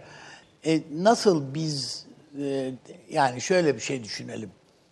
E, sürgünde bilmem ne cumhuriyeti ya da bilmem ne devlet başkanı dedi diyorsunuz gibi e, Maraş valisi vardır Güney Kıbrıs'ta daima. E şimdi al ne yaparsan yap o va- Maraş valisini. Adam geçen gün ağlıyordu. Yani gördüm televizyonda ağlıyordu. Sen açacaksın bunu. Bir Avrupa'nın değil, dünyanın da sayılı büyük e, otel zincirleri e, bizim Kültür Bakanlığı'na başvuruyorlar. Yani ne zaman olur mu? Bu anlaşmaları yani uzun vadeli yapılır. Siz arkasında durur musunuz diye. Çünkü hukuki bakımdan bunlar sağa sola başvuracaklar. Bunlar şey olmaz, şu olmaz, bu olmaz diye. Ama bu otel zincirlerinin arkasında en az diyor adam 10 yıllığına arkasında durur musunuz diyor. Biz buraya yatırım yapacağız, işleteceğiz. Sen de 10 yıl bunun arkasında dur veya belli bir süre neyse. Gibi ben Yunanistan'ın da bu oyunda kayb kayba oynadığı kanaatindeyim. Ve Türkiye ile birlikte olmanın ben İtalya'da, Almanya'da hepsine yani kim keşke olsa Yunanistan'a da kazandıracağını düşünüyorum yani. E, söyledik de zaten Yani-. Söylemedik değil ki. Dü- dünyanın ben mesela bizim Oruç Reis'in bu kadar yetenekli bir gemi olduğunu bilmiyordum yani. Anlatılana göre dünyada 3-4 tane bunun benzeri gemi var. Gemi iyi de Bahriyeliler de iyidir yani. E tabii canım yani elbette yani bizim yani FETÖ'nün üstünden silindir gibi geçtiği bir Kuvvet. kuvvetten söz ediyoruz don- donanmadan donanma derken. Yani elbette o çok önemli ama bu geminin imkan ve kabiliyetleri de yani donanımı da Ve çalışkan bir gemi. Her yere. Hayır, yani birçok ülke kiralamak istiyor filan filan yani gemiyi. O bakımdan Şeyi sorayım son abi. Bu e, aynı tertip her yerde duruyor. Yunanistan'da yerinde duruyor. Türkiye'de yerinde duruyor. Ee, Yunanistan'ın bir şey yapmıyor. Türkiye yerinde durmuyor. Hayır, hayır canım. Askeri gemileri söylüyorum abi. ha- Yani harekat yapmayınca yerinde duruyor değil. Türkiye bir bak- birçok bakımdan mevzi kazandı. Yani şey olarak e, diplomatik Onu demiyorum abi. Gemileri söylüyorum ben. Ha, o tabii şimdi duruyor. Şimdi nereye varacak yani? Böyle duracak. Sonra bizim çalışmalarımız bitecek. Yeni Navtex'ler ilan edilecek. Yani nihayetinde burada ne E Canım mesela şimdi şöyle. E, Kuzey Denizi'nde böyle olmuş bu. Yani 60 tane sondaj yapılmış boş. 61.si dolu. işte e, yarım asırdır işletilen bir kuyu çıktı. Bizde bir tek şey var. Şu var. Şu ana kadar Enerji Bakanlığı'nda bir yasaklama var. Kuyulardan ne ne olduğu sonuç onun yayın yayınlanması da yasak. Yani Enerji Bakanlığı'na da soruyorsun. Enerji Bakanı da inşallah günün birinde filan filan açıklarız falan gibi laflar ediyor. Açıklamıyor kimse. Bu gemilerde çalışmış çalışan insanlar da açıklamıyorlar zaten. Peki. Yani basına bir açıklama yapmıyorlar. Belki bir şeyler bulundu, etti. Bunların kaydı Yani kuydu. lafınızdan bulunana kadar var. devamı anladım ben. Süleyman Hocam buyurunuz. Valla bu Yunanistan'a bakınca aklıma eee, şimdi siyasetle ilgili şöyle bir şey vardır. Yani ilahiyatı olmayan siyaset yoktur. Yani bunu felsefi olarak işlemiş felsefeciler de var. Hukuk felsefecileri de var. Mesela Carl Schmitt bunlardan biridir. Eee, bir siyasal ilahiyat denilen bir şey var. Yani en seküler siyasal oluşumlarda bile bir ilahiyat ortaya çıkarılabilir. Şöyle veya böyle. Eee, bu devletlerin özellikle kuruluş felsefeleri, kurulurken geliştirdikleri ilahiyat bazen o devletlerin mukadderatında çok faydalı neticeler verebilir. Bazen de çok zararlı neticeler. Birer takıntıya, dogmaya falan dönüştüğü zaman takıntılı neticeler de verir. Yunanistan'a baktığım zaman ben üzülerek eee, siyasal ilahiyatlarının yani kendilerine biz bu dünyada modern Yunanistan olarak niye mevcuduz sorusuna verdikleri cevap itibariyle çok sakat olduğunu düşünüyorum. Yani bir başkasına göre tanımlanan bir şey o. Yani Türkler işte 600 sene yani işte neyse tarihi e, bizi baskı altında tuttular. Bu Araplar için de geçerli yani. Bağız ilahiyatı için de geçerlidir. Sonra biz kendimizi buradan kurtardık ve işte ayağa kalktık, bağımsız olduk vesaire gibi. Ee, bu çok edilgen kılıyor aslında yani Yunanistan'ı. Yani şuna şunu sormazlar mı adama? Ya 500 sene niye bu boyunduruk altında yaşadın yani? 500 sene niye durdun da 500 sene sonra ayağa kalktın? Ay- ayağa da kalkmış değil Ha, üstelik de. ki, hani mesela hadi kim kabul geldi edelim. koltuğunun altından tuttu kaldırdı. kaldırdı ayrı bir hikaye tabii. Yani bu bu sağlam bir ilahiyat değil. Bir siyasal ilahi- ilahiyat değil. Fakat Yunanlılar buna e, kilitlenmiş vaziyetteler. Yani Yunanlı kalk- kalkıyor sabah bir Türk meselesi var kafasında. Yatıyor bir Türk meselesi var. Bir dönem bizim de böyle bir Moskov meselemiz vardı. Biraz oradan da anlamak lazım. Yani, yani Moskov ne zaman gelecek? Celal Bayar diyordu ki kışın gelecek komünistler falan. Böyle tuhaf tuhaf paranoyalara falan da yol açabiliyor. Bu Yunan siyasal düşünüşünü ve karar alma süreçlerini bence çok sakatlayan bir şey. Şimdi tabii bir bakıma işte bu Yunanistan'ın Avrupa Birliği macerası, işte Batı dünyasının Yunanistan'ı şımartma, hoş tutma, güzelleme alışkanlıklarıyla filan da köpürtüldü.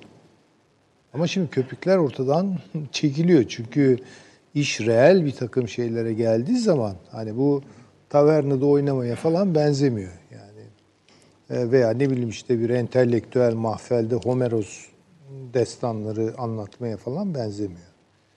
Bu çok ciddi bir durum ve Yunanistan'ın bir varlık sebebi olarak yani kendini nasıl var edeceği meselesine dair olarak başından beri e, yaşadığı o suni e, şeyler, impetuslar, itkiler vesaire bunlar buharlaşıverdi bir anda.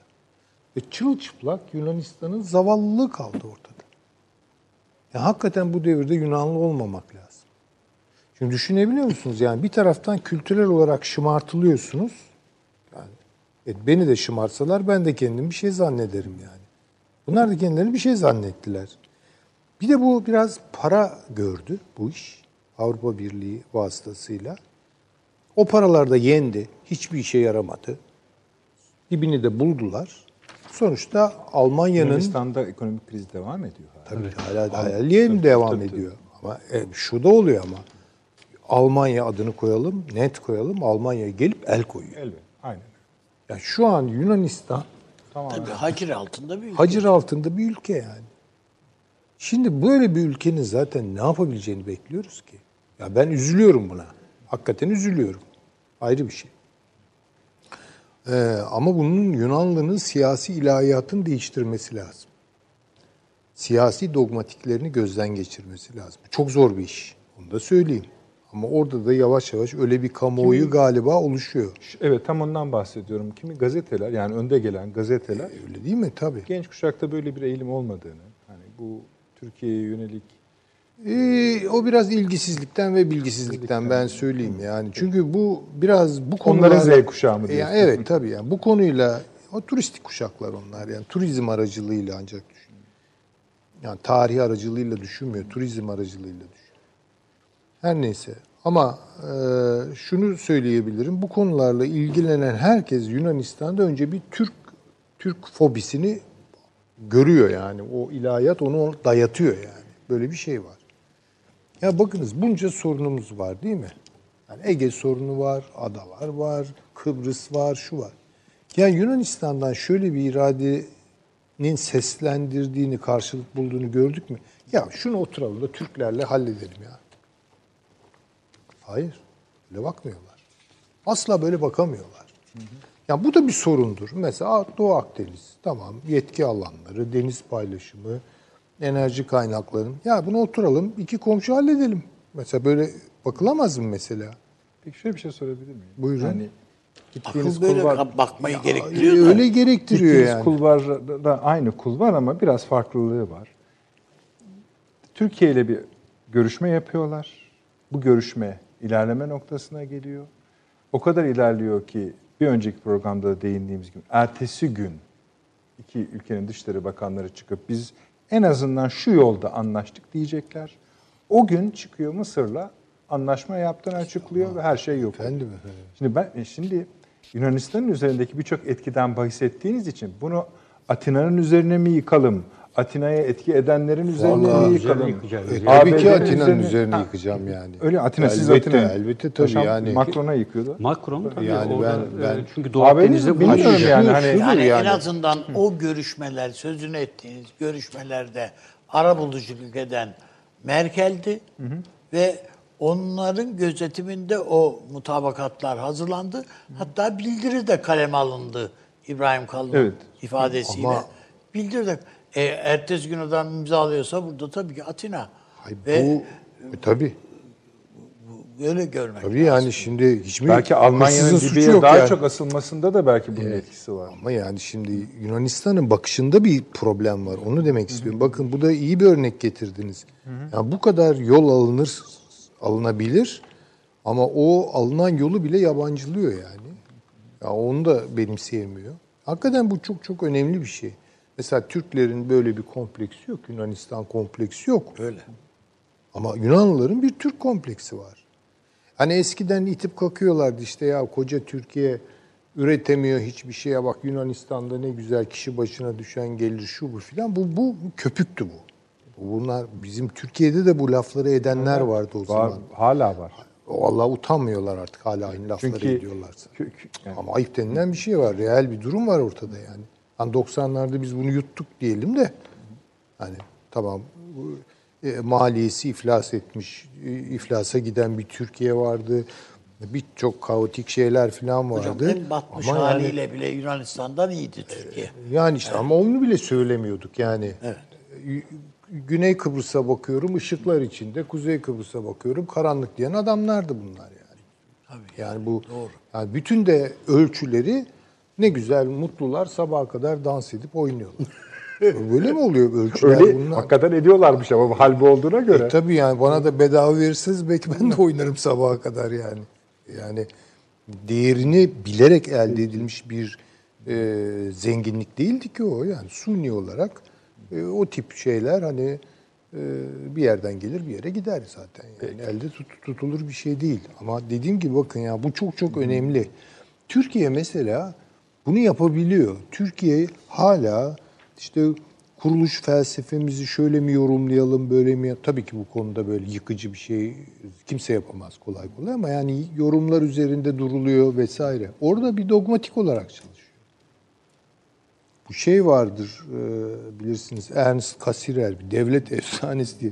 Yani önce efsane kurulur, inşa edilir sonra devlet kurulur. İyi ama yani devlet kurma her zaman o kadar efsanevi bir iş değildir yani.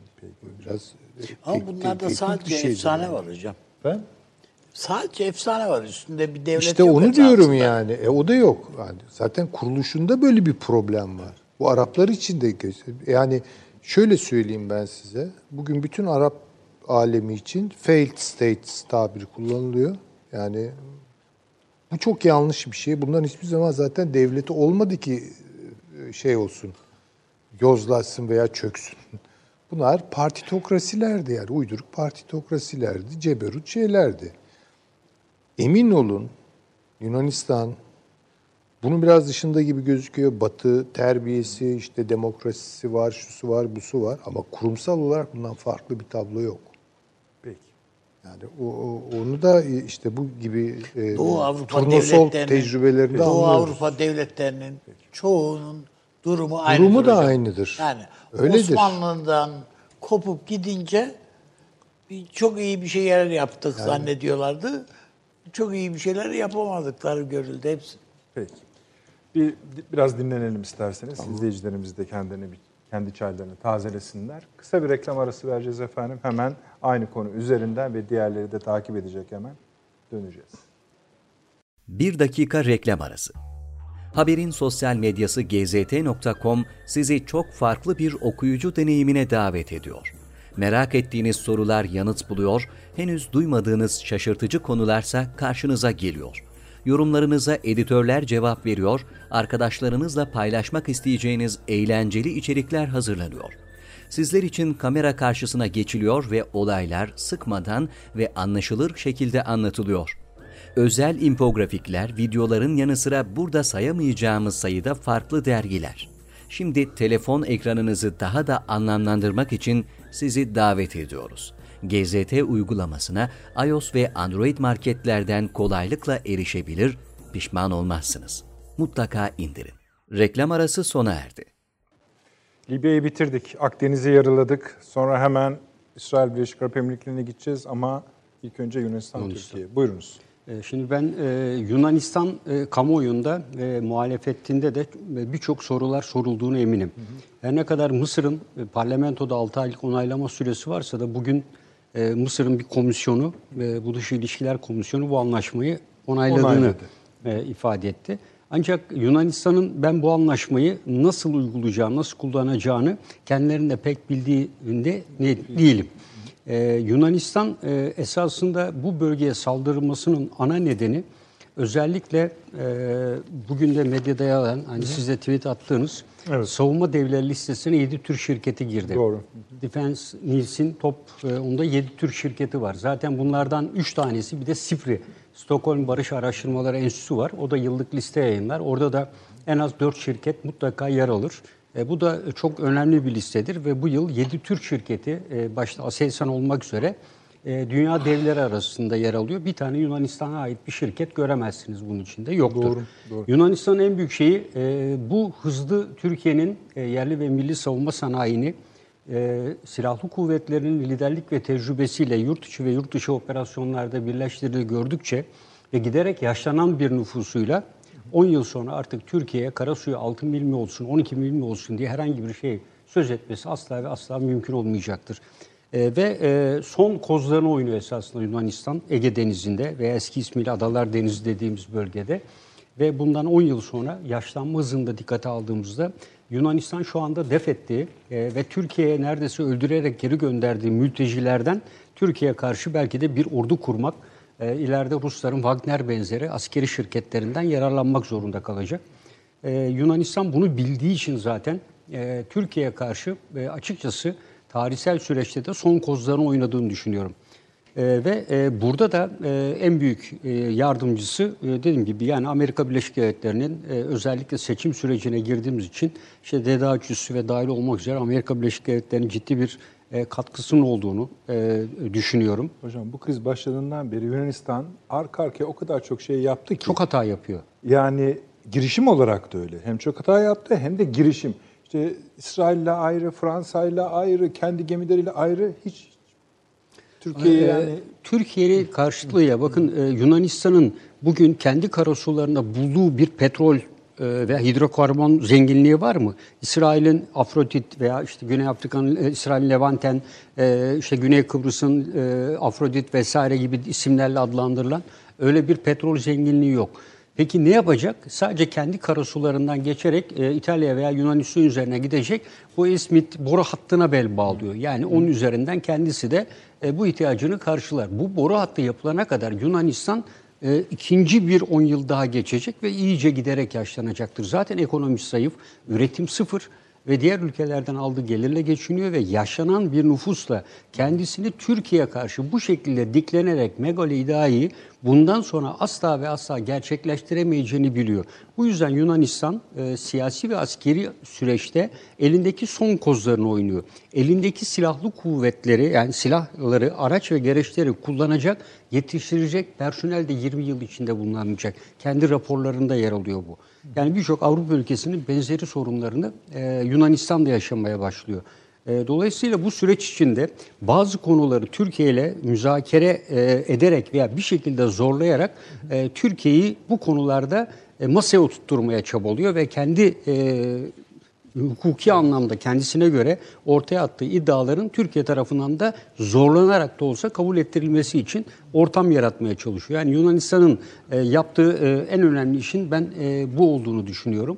E, özellikle e, bu belirttiğim gibi yani savunma sanayindeki bu gelişim karşısında e, işte izleyicilerden e, onların televizyonlarında bu konuda çok program yapılıyor ve Tabii. emin olun çok son derece sert ifadelerle yapıyorlar bu programları. Yani Türkiye ile Yunanistan arasındaki savunma sanayi farkını, Evet. silahlı güç farkını yani neredeyse hakarete varacak şekilde kendi hükümetlerine. İşte ya bunu biz söylemiyoruz. Yani dünyanın en önemli Doğru, e, ve uluslararası saygın bir dergisi Seçim ortaya koyuyor. yani- yani Yani, ilk- evet. E, yani bu ilk yüz diye veriliyor ama sonuçta ilk daha da yukarı çıkmış durumda. İlk 50'ye E, Tabii girmiş tabii yani durumda ilk yani. 50'de yani, Yani. ilk yüzde değil şirketlerimiz ilk 50'de o SIPRI dediğimiz uluslararası bunun benzeri iki şeyde yapılıyor. Onda da en az 3-4 şirket yer alıyor. Yani bir de bunların şu anda bizim Bayraktar'ın geliştirdiği yeni bir SİHA var. Var, evet. Bu SİHA e, uçakların da alternatifi gibi kullanılmak üzere tasarlanıyor. Yani bırakın şu anda e, Yunanların elinde de F-35 e, aldıklarını düşünün. E, F-35'i kullanmak bu sahada, bu coğrafyada kolay bir e, çaba değil. Yani Türkiye'de bu süreç içinde alternatiflerini tonla da para geliştiriyor. harcayacaklar. E tabii bir izleyicimiz diyor ki yani e, mesela Yunanların uçakları Konya'ya kadar e, gelebilir diyor. Evet gelir de dönemez. Yani Hayır. yani e, televizyon programını da şimdi açmayalım oradan bahis ama biliyorsunuz bir emekli. biliyorum biliyorum. Yani onun için yani böyle e, bir sistem Yani e, şeyi de Konya'yı da geçip Sivas'ı Yani falan Türk- dediler. Türkiye'nin e, yani uçaklı F-16 uçaklarının bir Yunanistan elinde tanker uçağı yok. Velev ki Amerika Birleşik Devletleri verdi diyelim. E, veya adalardan birine F-16'sını e, uçakları koydurdu. Bir kısmında hava üssü falan da var. Oralardan kalktı geldiğini düşünüyorum. Ama Türkiye'nin hava savunma sistemi açısından, radar, e, erken ihbar açısından en güçlü olduğu yer Batı Anadolu bölgesi bizim. Özellikle bu sistemler, evet Doğu Anadolu'da Rusya, NATO sistemi içinde NATO açısından Doğu bölgesi, e, ama Türkiye'nin güvenliği açısından Batı bölgesi. Hayır, şunlar olabilir yani bunu birçok kişi söylüyor zaten. Şu anda hiçbir durum yok çatışmayı gösteren. Yani Herkes tabii alarm durumunda ama öyle bir emare yok. Ya Fırlatır bir, bir- tane füze, gelir Türk gemisine vurur. Allah saklasın. Evet. Ya vurduk mu vurduk olur. Ama sonrası ne olur? İşte o hesap Ondan o hesap sonra yani. işte e, e, Türkiye günübirlikli Paşam dahil şey e, Karadenizli ikisi birbirine şey yapıyor. Diyor ki senin öldürüp derini yüzeceğim, davul yapacağım. Öbürü kendine saplamaya başlıyor bıçağı. Yapamaz. O davulu sana çaldırırsan bana benden namerdim diye. Bu Yunanistan'ın hali bu. Davulu çaldırmayacaklar ama. Tabii. Paşa. yani e, dolayısıyla e, durum budur Tamamdır. yani. Konularımız var. Taşansı Hocam, bu e, Yunanistan'ın halsizliğinde, öyle söyleyelim, halsizliğinde Avrupa Birliği'nin düşüklüğünün de bir payı olsa gerektir herhalde. Bu soruyla girebilirsiniz bütününe. Yani Yunanistan'ın epeyce bir canının sıkkın olduğu belli aslında. Ee, Çünkü çok fazla girişimde bulundu gerçekten. Ee, Bu kadar fazla girişimde bulunmuş olması hani Süleyman Hoca çok güzel özetledi orada. Ee, Yani kuruluş felsefesinde bir sıkıntı var. O doğrudur. Bütün Balkan milliyetçiliklerinde ne yazık ki böyle aşırı e, ve bir mesnetsizlik e, hali vardır gerçekten. E, Malum hani bizim işte 20. yüzyılın başı 19. yüzyılın sonu bu komitacılık denen bir felaketle geçti o bölgede. Şiddet de içerir, sivil de ayırmaz. E, Ondan sonra söylemi de doğru düzgün değildir gerçekten bir tutarlılığı da yoktur. E, Zordur hani bunlarla baş etmek de zordur. Çünkü hani ne bileyim işte büyük devletler oturup konuşur. Benim sevdiğim bir arkadaşım hep onu söylerdi. Sadece ideallerden bahseden insanlarla tartışmak zordur derdi. Hani çünkü eninde sonunda tartışma e, bir yerde bir makuliyet gerektirir. E, O anlamda Balkan milliyetçilikleri gerçekten e, kendisine özgü şey özellikler taşır. Yunan milliyetçiliği de bunlardan bir tanesi. Hani benim çok canımı sıktı gerçekten bu Batı Trakya'da bir Türk köyünün içine Evet, evet. komando sokup tatbikat yapıyoruz demek. E, Yani orada sivilleri bu şekilde silahla rahatsız Yani etmek. bize hissettirdiği e, duygular da son derece rahatsız falan edici. dendi Onu da ama söyleyelim yani. çok çok çok ayıp şeyler bunlar. Yani hani Lozan'a aykırı, doğru Lozan'a aykırı. Onun öncesinde insanlık denen kavrama aykırı her şeyden önce. Yani bir Yani köye yapmamış değiller komando öyle baskını şeyler. yapmak. E tabi tabi tabi onu onu anlatmaya çalışıyorum işte o komitacılık geleneğidir bu ne yazık ki. Ee, çok da çıkmadı galiba o genetik yapıdan Ee, hala taşıyorlar üstlerinde.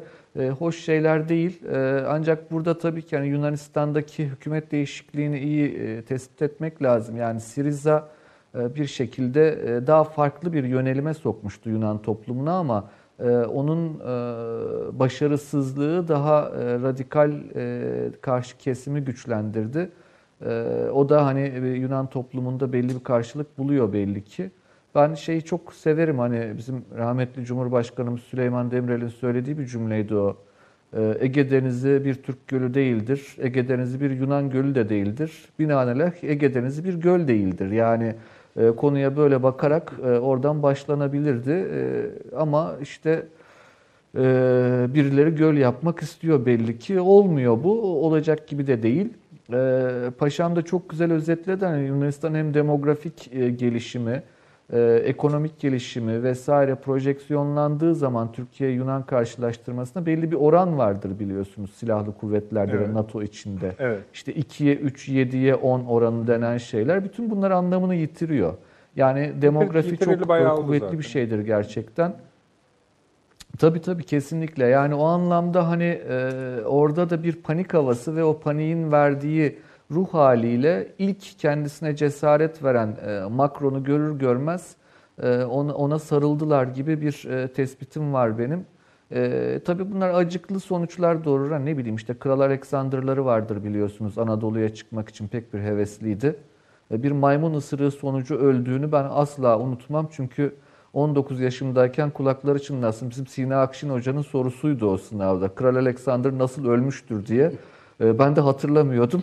E, Hiçbir zaman unutmadım ondan sonra. Evet bir maymun ısırığı sonucunda öldü yani. Yani maymun E, ısırmıştır diye atsanız tutturacaktınız. hatırlatmak gerekir. Valla kimin aklına gelirdi Evet, öyle doğru. bir şeyi atmakta gerçekten. Hani Hoca'nın ne bileyim gelmişi. köpek ısırdı kuduz oldu vesaire de maymun ısırdığı hakikaten e, aklımdan çıkmayan şeylerden bir tanesidir. Hani Yunanistan'da e, o çerçevede e, biraz daha e, Türkiye'nin e, bugüne kadar hep güttüğü politikadır o. E, bizim diplomatlarımızda ben çok fazla izlemişimdir onu. Çok keskin, net ama çok üstten bir ses tonu vardır Türk diplomasisinin Yunanistan'a karşı. Birazcık e, işte yaramazlık yapan çocuğa davranan bir e, büyük gibi yani ne yapalım işte bu da bizim komşunun çocuğu der gibi e, bir tavır vardır. Zannediyorum o tavır devam edecektir. Hani bu yumuşamak değil, kendi çizgilerinizden, taleplerinizden fedakarlıkta bulunmak, feragat etmek asla değil. E, Ancak hani e, birazcık karşı tarafı da e, dünya kamuoyu önünde de ne yaptığını anlatmak için işte şu en azından Türk köyüne yaptıkları mevzu ki bugün gazetelerde biliyorsunuz fotoğrafları yayınlandı tek tek. Evet. E, madem böyle bir kamera kaydı oldu hangi evlerden çekilmiş olabilir diyerek bu, bu- bu- yani bu olacak bir şey değil yani ev kapısına çarpı atmak gibi bir şey bu. Tabii, iyice İnsanlık rezillik. suçudur bunlar dünyanın İyice. her tarafında. E, çok çok ayıp şeyler ama bunlar hani dediğim gibi Balkan milliyetçiliklerinde ne yazık ki sık karşılaşılan şeyler. E, o anlamda da hani e, Türkiye o her zamanki bölgedeki etkin, büyük e, ve olgun gücünü e, diplomatik anlamda sürdürecektir diye düşünüyorum. E, şeye gelince bu hukuki statüye gelince de zaten bugün e, Sayın Ömer Çelik uzun uzun bir konuşma yaptı biliyorsunuz bir açıklama yaptı. Onun içinde kısaca da olsa değindi hukuki konulara. Çok yeterlidir bence. E, Bence çok teknik konular çünkü orada altı çizilen hususlar son derece yeterlidir. Hakkaniyet kavramı, adaların statüsü, yakınlık kavramı ve karasallık kavramı bunlar uluslararası hukukta deniz yetki alanlarının belirlenmesinde temel kriterlerdir. Yunanistan'ın sıkıntılı çizildi. halinin bir parçası Yani bu aslında. Yani bunu kimse dinlemiyor götürdüğü zaman. E, Çünkü tabii. yazılı metin çok açık. Yazılı metinler çok açık. İçtihatlar da çok Kesinlikle, İçtihatlar, kesinlikle. Hem öyle Bir hem bir e, durum var o içtihat denizde. var ortada. Pek çok mahkeme kararı var. E, Dolayısıyla hani zor bir durumdalar. E, O anlamda Türkiye sükunetini korumak durumundadır. Türkiye sakin durduğu müddetçe sakin güç diye bir kavram vardır ya. O son derece Taşansı etkilidir Hocam, gerçekten şimdi hani biliyorsunuz iki gemi- orta vadede Türkiye'nin çıkarınadır. Evet hani iki gemi hadi yine sarıldılar diyelim, öpüştüler diyelim. Ama şöyle bir şey var. Hani biz buna kızdık, gereğini yaptık, haddini bildirdik vesaire. Ama ilan edilmiş Navtex 6 mil öteden geçin kardeşim derken oluyor bu. Yani Yunanistan'ın e, ni- niyetine ilişkin kimsenin bir şüphesi olmamak lazımdır herhalde. E, Kesinlikle haklısınız. Kesinlikle haklısınız. Yani o şımarıklık dediğim şey odur. Yani o işte alt komşunun, sevdiğiniz alt komşunuzun ne yazık ki çok da iyi terbiye veremediği çocuğuna nasıl davranmanız gerekiyorsa örneği o yüzden verdim. Yani yapar. Yapar. Ee, Peki. işte ne bileyim camınıza domates atar, zile basar, kaçar. Ne yapacaksınız? Yani tokat atacak haliniz yok. E, çocuktur diyorsunuz. Ee, öyle bir olgunluk Türk-Yunan ilişkilerinde Türkiye tarafından e, hep gösterilir Peki. zaten. Ee, çok Teşekkür hani ederim. şey değildir, ciddiye alınmayacak şeyler Esas değildir doğru ama e, olgunluğumuz bizim bakidir. hocam, değil mi? Nasıl? Pardon da Şans Hocam ne dediniz abi? Doğru dürüst Yunanlılar biraz daha derli toplu Giritliler. Onlar da kendilerini çok Yunanlı görmeyebiliyorlar. Onlar yani. kendilerini Yunanlı görmüyorlar. Ayrı bir devlet görüyorlar çok da. ilginç bir cümle oldu şimdi. Hayır, hani hayır, öyle en iyi ama. Yunanlı Giritli ama onlar da kendini Yunanlı görmüyor. Yani bir mesafe koyarlar yani. çok. Ayrı devlet gibi görüyorlar canım. Tabii. Ha, çok güzel ama yani bu iyi Çok bir ifade. Öyle öyle ayrı bir kültürel mert. kodları var tabii onların. Yani Yani Peki hocam. Osmanlı'dan kopuş sürecinde çok şeydir yani bizim bütün demo- de- mahalli idareler Grafiti yazısı düzenlemesi gibi ya. filan filan hepsi a, Girit de denendi yani. Demokrasi denemelerimiz Girit. Peki. Avni abi geçtik. İsrail Birleşik Arap Emirlikleri Anlaşması Evet. ve aslında onun peşinden ne Irak. gelecek? Yani öyle bağlandı bitti mi? Bitmediği de anlaşılıyor. Hayır tabii bir el, ama şu yani bu hani bu küre koalisyonu ortaya çıktığı vakit hani Perşembenin geleceği çarşambadan belli yani adamlar orada bu işi bağlamaya niyet kafaya koymuşlar. Arkadaş bu İsrail'i kabul edeceksiniz. Bunun başka çaresi yoktur. Ee, Onlar da e, işte biz cinayette işlesek hoş göreceğiniz abi değil mi filan diye sözler almışlar besbelli. Yani geldi İstanbul'un göbeğinde adam öldürdüler yani. Zaten eğer e, bu anlaşmaya evet demezlerse Suudi Arabistan e, yönetimi hakkında en başta veli, veliaht hakkında Tabii, tabii. Amerika'da dava hazır yani. Tabii canım tabii hepsi bekliyor. Tabii, yani tabii, anında tabii. bütün mal Ama zaten o kadar gönülsüz de değiller. Tabii tabii. Yani Biraz da bunun için yapıldı galiba. Peki bu Avni abi, yani. bak Suudi Arabistan, Bahreyn, Evet. Fas, Umman bunların geleceği söyleniyor. Gelir mi? Yani Evet. gö- görüş, yani geliş o geliş. Tabii tabii tabii tabii. Geldiler ve böylece daha önce galiba Mısır da bu anlaşmayı imzalamış ama daha Mısır'la- önce e, Mısır'la Ürdün. Ürdün. Çok Yani üzgünüm. Mısır zaten öyle bir problemi yok. Mısır'ın zaten resmen a- barış anlaşmasını imzaladılar. Peki böylece ne oluyor o zaman Orta Doğu'da? Şöyle esasında Yunanistan şey adı, İsrail adına o bir pakt e, oluş yani Büyük İsrail İsrail barışı oluyor. Büyük İsrail o değil. Yok ama yani Paşam. ona göre Ama, Ama en bir İsrail azından başarısı var. arkasını sağlama alıyor adam. işte yani e, Arkasını onun, sağlam onun sınırları alıyor. içinde Burada burası benden sorulur dedi İsrail şimdi. Az buz bir yer değil abi burası. Az buzdığın olmayan yerin içerisinde hep Hicaz var. Yani kutsal topraklarımız var yani. Hepsi. E, yeter Onun zaten. için yani hani burası benden sorulur diyor adam. O bakımdan yani e, bütün Orta Doğu'daki veyahut da Akdeniz'deki İsrail'in bundan sonra esas küstahlığı gelecek. Yani bu anlaşmalar yapılsın, bitsin, büyükelçilikler, şunlar, bunlar filan filan. Ondan sonra zaten haritalar Zaten gelecek hava ortaya. yolları açıldı, telefonlar açıldı, hava şeyleri açıldı. Tabii, tabii, tabii. Mossad'ın başkanı bugün oradaydı. Evet, gitti. doğru. Ama Mossad orada. başkanı İsrail bir şey dedi. Be- Birleşik Arap Emirlikleri'ne F-35 verilmesine karşıyım dedi. E düşürürler onlar, kullanamazlar ondan diyordu. e, Paşam şöyle bir şey var. E, Bu e, eski Mossad ajanlarından bir tanesi Kanada'da bir kitap yazdı. Mossad diye bir kitap yazdı. Mossad diyor esas bir, bir yönüyle işte istihbarat şirketi, kuruluşudur ama bir yönüyle de çok iyi bir tüccar şey şirkettir. Bu diyor F o zaman neyse işte diyelim ki e, F-16 falan. Bunların diyor yedek depoları var. Şimdi bunlar diyor F-16'ları aldılar ama uçaklar şeyden Cidde'den veya Riyad'dan İsrail'e gelmiyor. Veya geliyorsa da geri dönemiyor. Yani yetmiyor. Ama yedek depoları var. Yedek depoları almak için Amerika'ya başvurmuş Suudi Arabistan. Amerika demiş ki bu kongre iznine tabi veremeyiz. Alamamışlar. Birileri devreye girmiş. Tamam Birileri. Demişler ki bir serbest piyasadan size ver, buluruz. Aa çok iyi. Kaça? Diyelim ki normali 100 liraysa demişler ki 500. Ya laf mı olur yani? Hiç değilse geliriz, geri döneriz. İşte tabii getirin parayı. Satan kim? Mossad. Şimdi dolayısıyla yani umuru bile değil yani bu oradan bir ge- ge- vura- gelecek, vuracak, dönecek. Tanrı- ya nerede onda? Tanrılarıyla bile şey yapıyorlar. Yani ha, pazarlığa girişiyorlar. Ee, Haham başının danışmanıydı Yusuf Bey'in de bulunduğu bir çok da hoş sohbet şey bir insandır. Felsefe e, uzmanlığı var filan. O anlattı benim de bulunduğum bir toplantıda. Yani niye on emir diye sormuşlar da yani on Hayır o esasında dedi 99 küsür emir. İnerken mi düşündün? Yok pazarlıkla Yahudiler onu ona çekmişler diye espri yaptı yani kendi Hocam- topluluğu.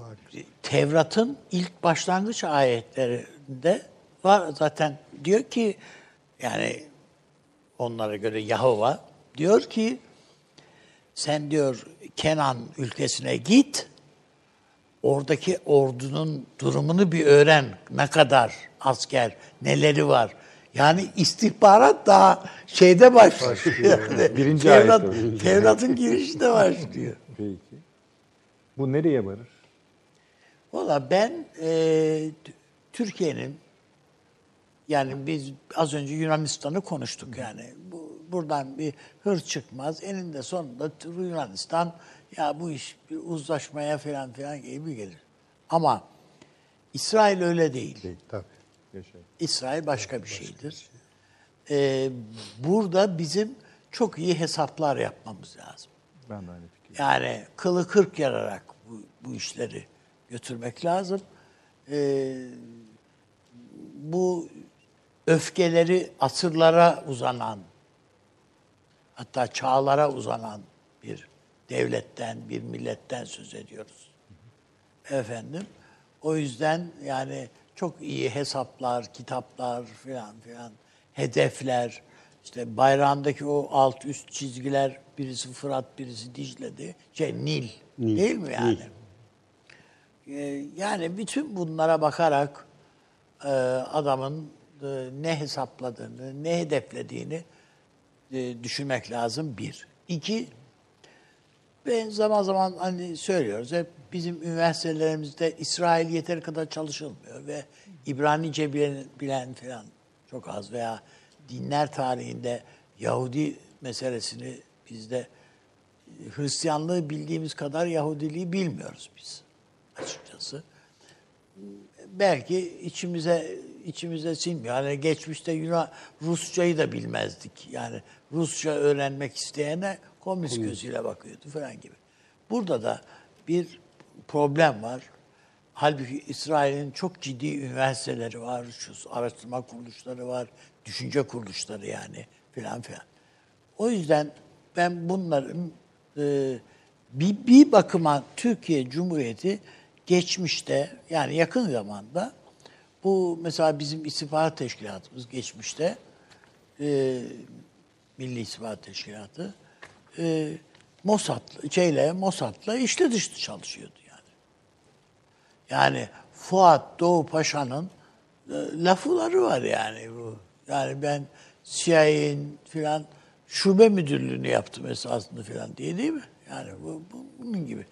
Dolayısıyla da ben hatta bir takım insanların eğitim için Mossad'a gönderildiğini filan da biliyordum. Yani yazmıştım da hatta.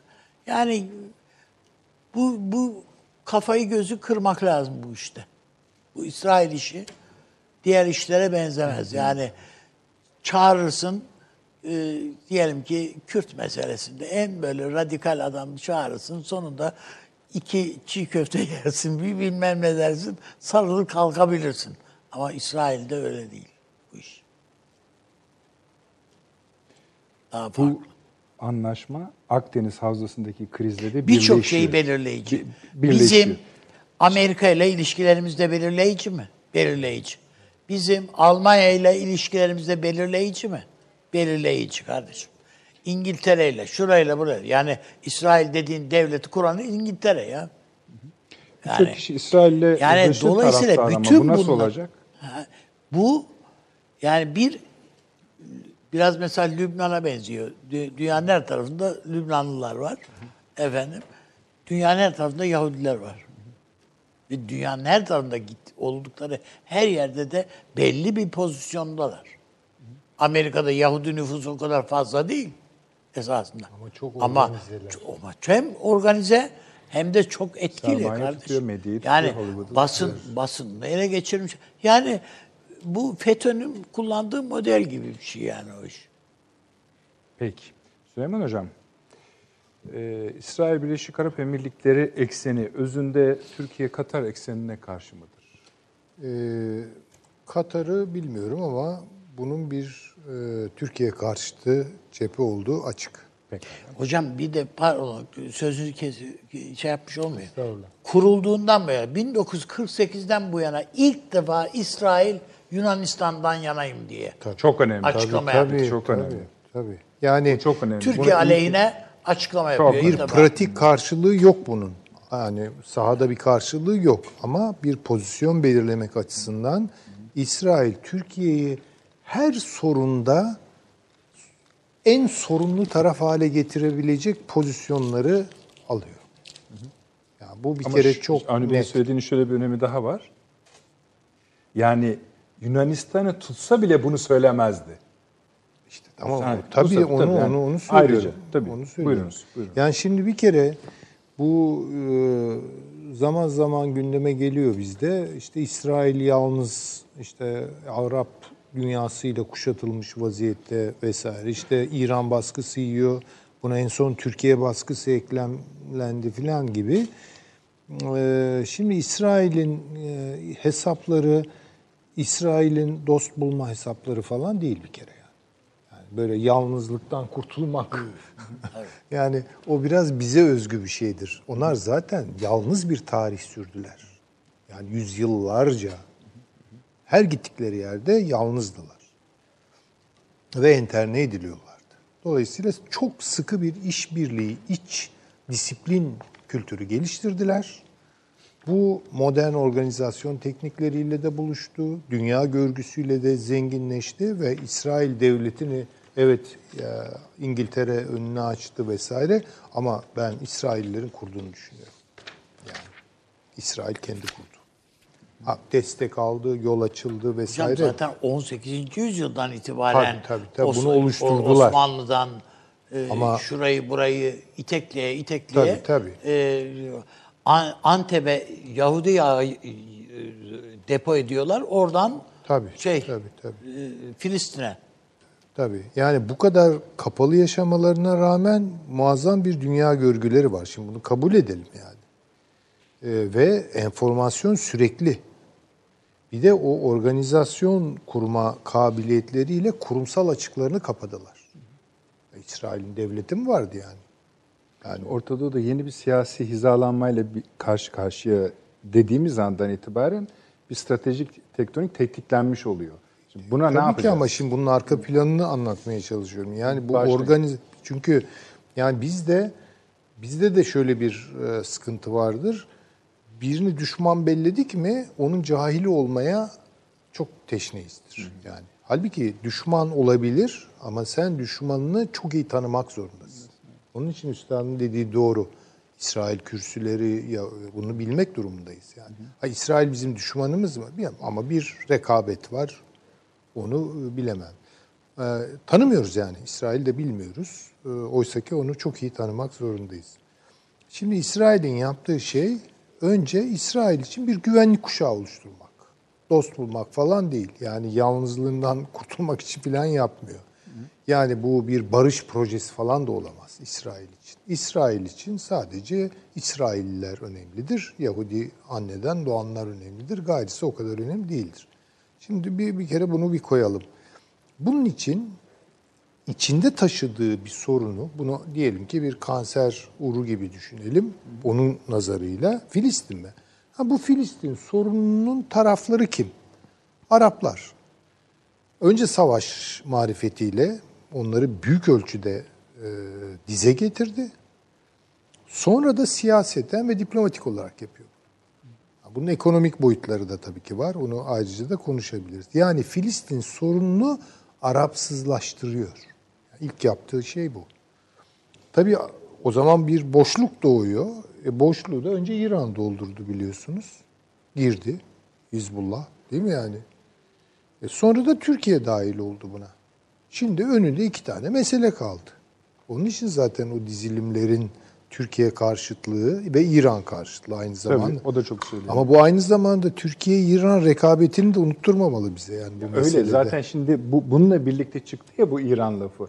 Yani bu yeni yapılanma İran'la Türkiye'yi yakınlaştıracak. Tamam mı? Yakınlaştıracak mı onu Ha, da bilmiyoruz. Bilmiyoruz. Yani, Öyle, tuzaklı mı e, onu da bilmiyoruz. da- Yakınlaştırır orası da- belki pratikte sahada bir Tabii. takım adımları ortak atmalarına neden olur ama birbirleriyle ilişkilerinde stratejik boyut Ama- geliştirirler mi ayrı konu. Tamam. Şimdi İbre'yi Amerika'ya döndüreceğim.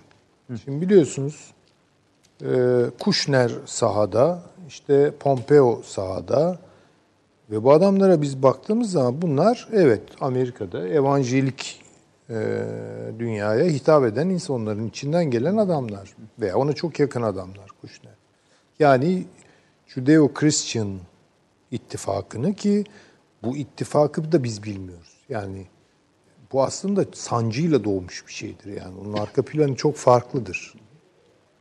Yani antisemitizm hikayesi Hristiyanlığın sicilinde yatan bir şeydir. Yani Luther'e bile gidiyorsunuz bakıyorsunuz Luther antisemitizm yapıyor adam yani.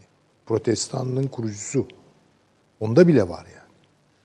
Şimdi bu aşıldı. Her neyse böyle bir formül çıktı. Bu işte e, evangelizm denilen şey iki çatışan dini birleştiren, birleştiren bir zihniyete sahip. Şimdi Trump'ın söylediğine dikkat edelim.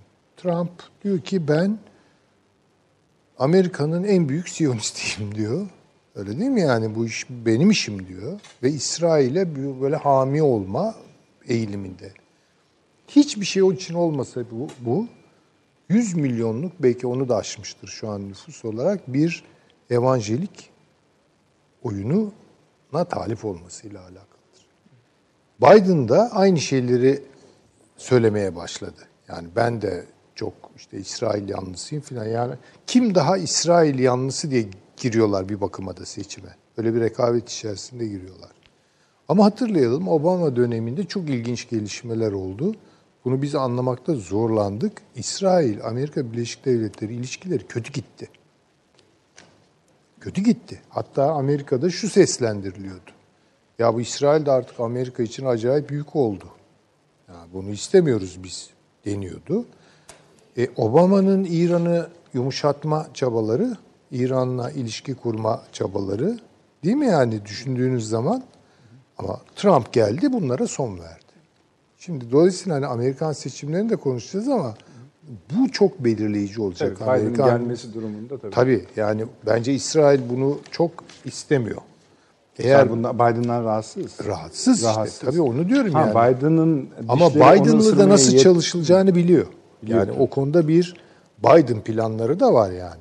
Biden'a Tam onu söyleyecektim. Yani Biden'ın dişleri onları kesmeyi, ısırmaya yeter mi onu bilmiyoruz. e, evet. E, ayrı bir evet, konu yani evet, o. Ama şu an e, Tel Aviv'e sorsanız kimle devam etmek istersiniz yola diye Trump Trump'la derler. Tabii ki onu onu gayet iyi Her biliyoruz. şey yani hakikaten çok parlak bir pozisyonda duruyor İsrail. Evet İsrail çok belirleyici bir durumda duruyor. Üstelik dediği gibi bu Türkiye-Amerikan ilişkilerini de belirleyecek. Avrupa-Amerika ilişkilerini de belirleyecek. Yani işin şeyi orada çok büyük.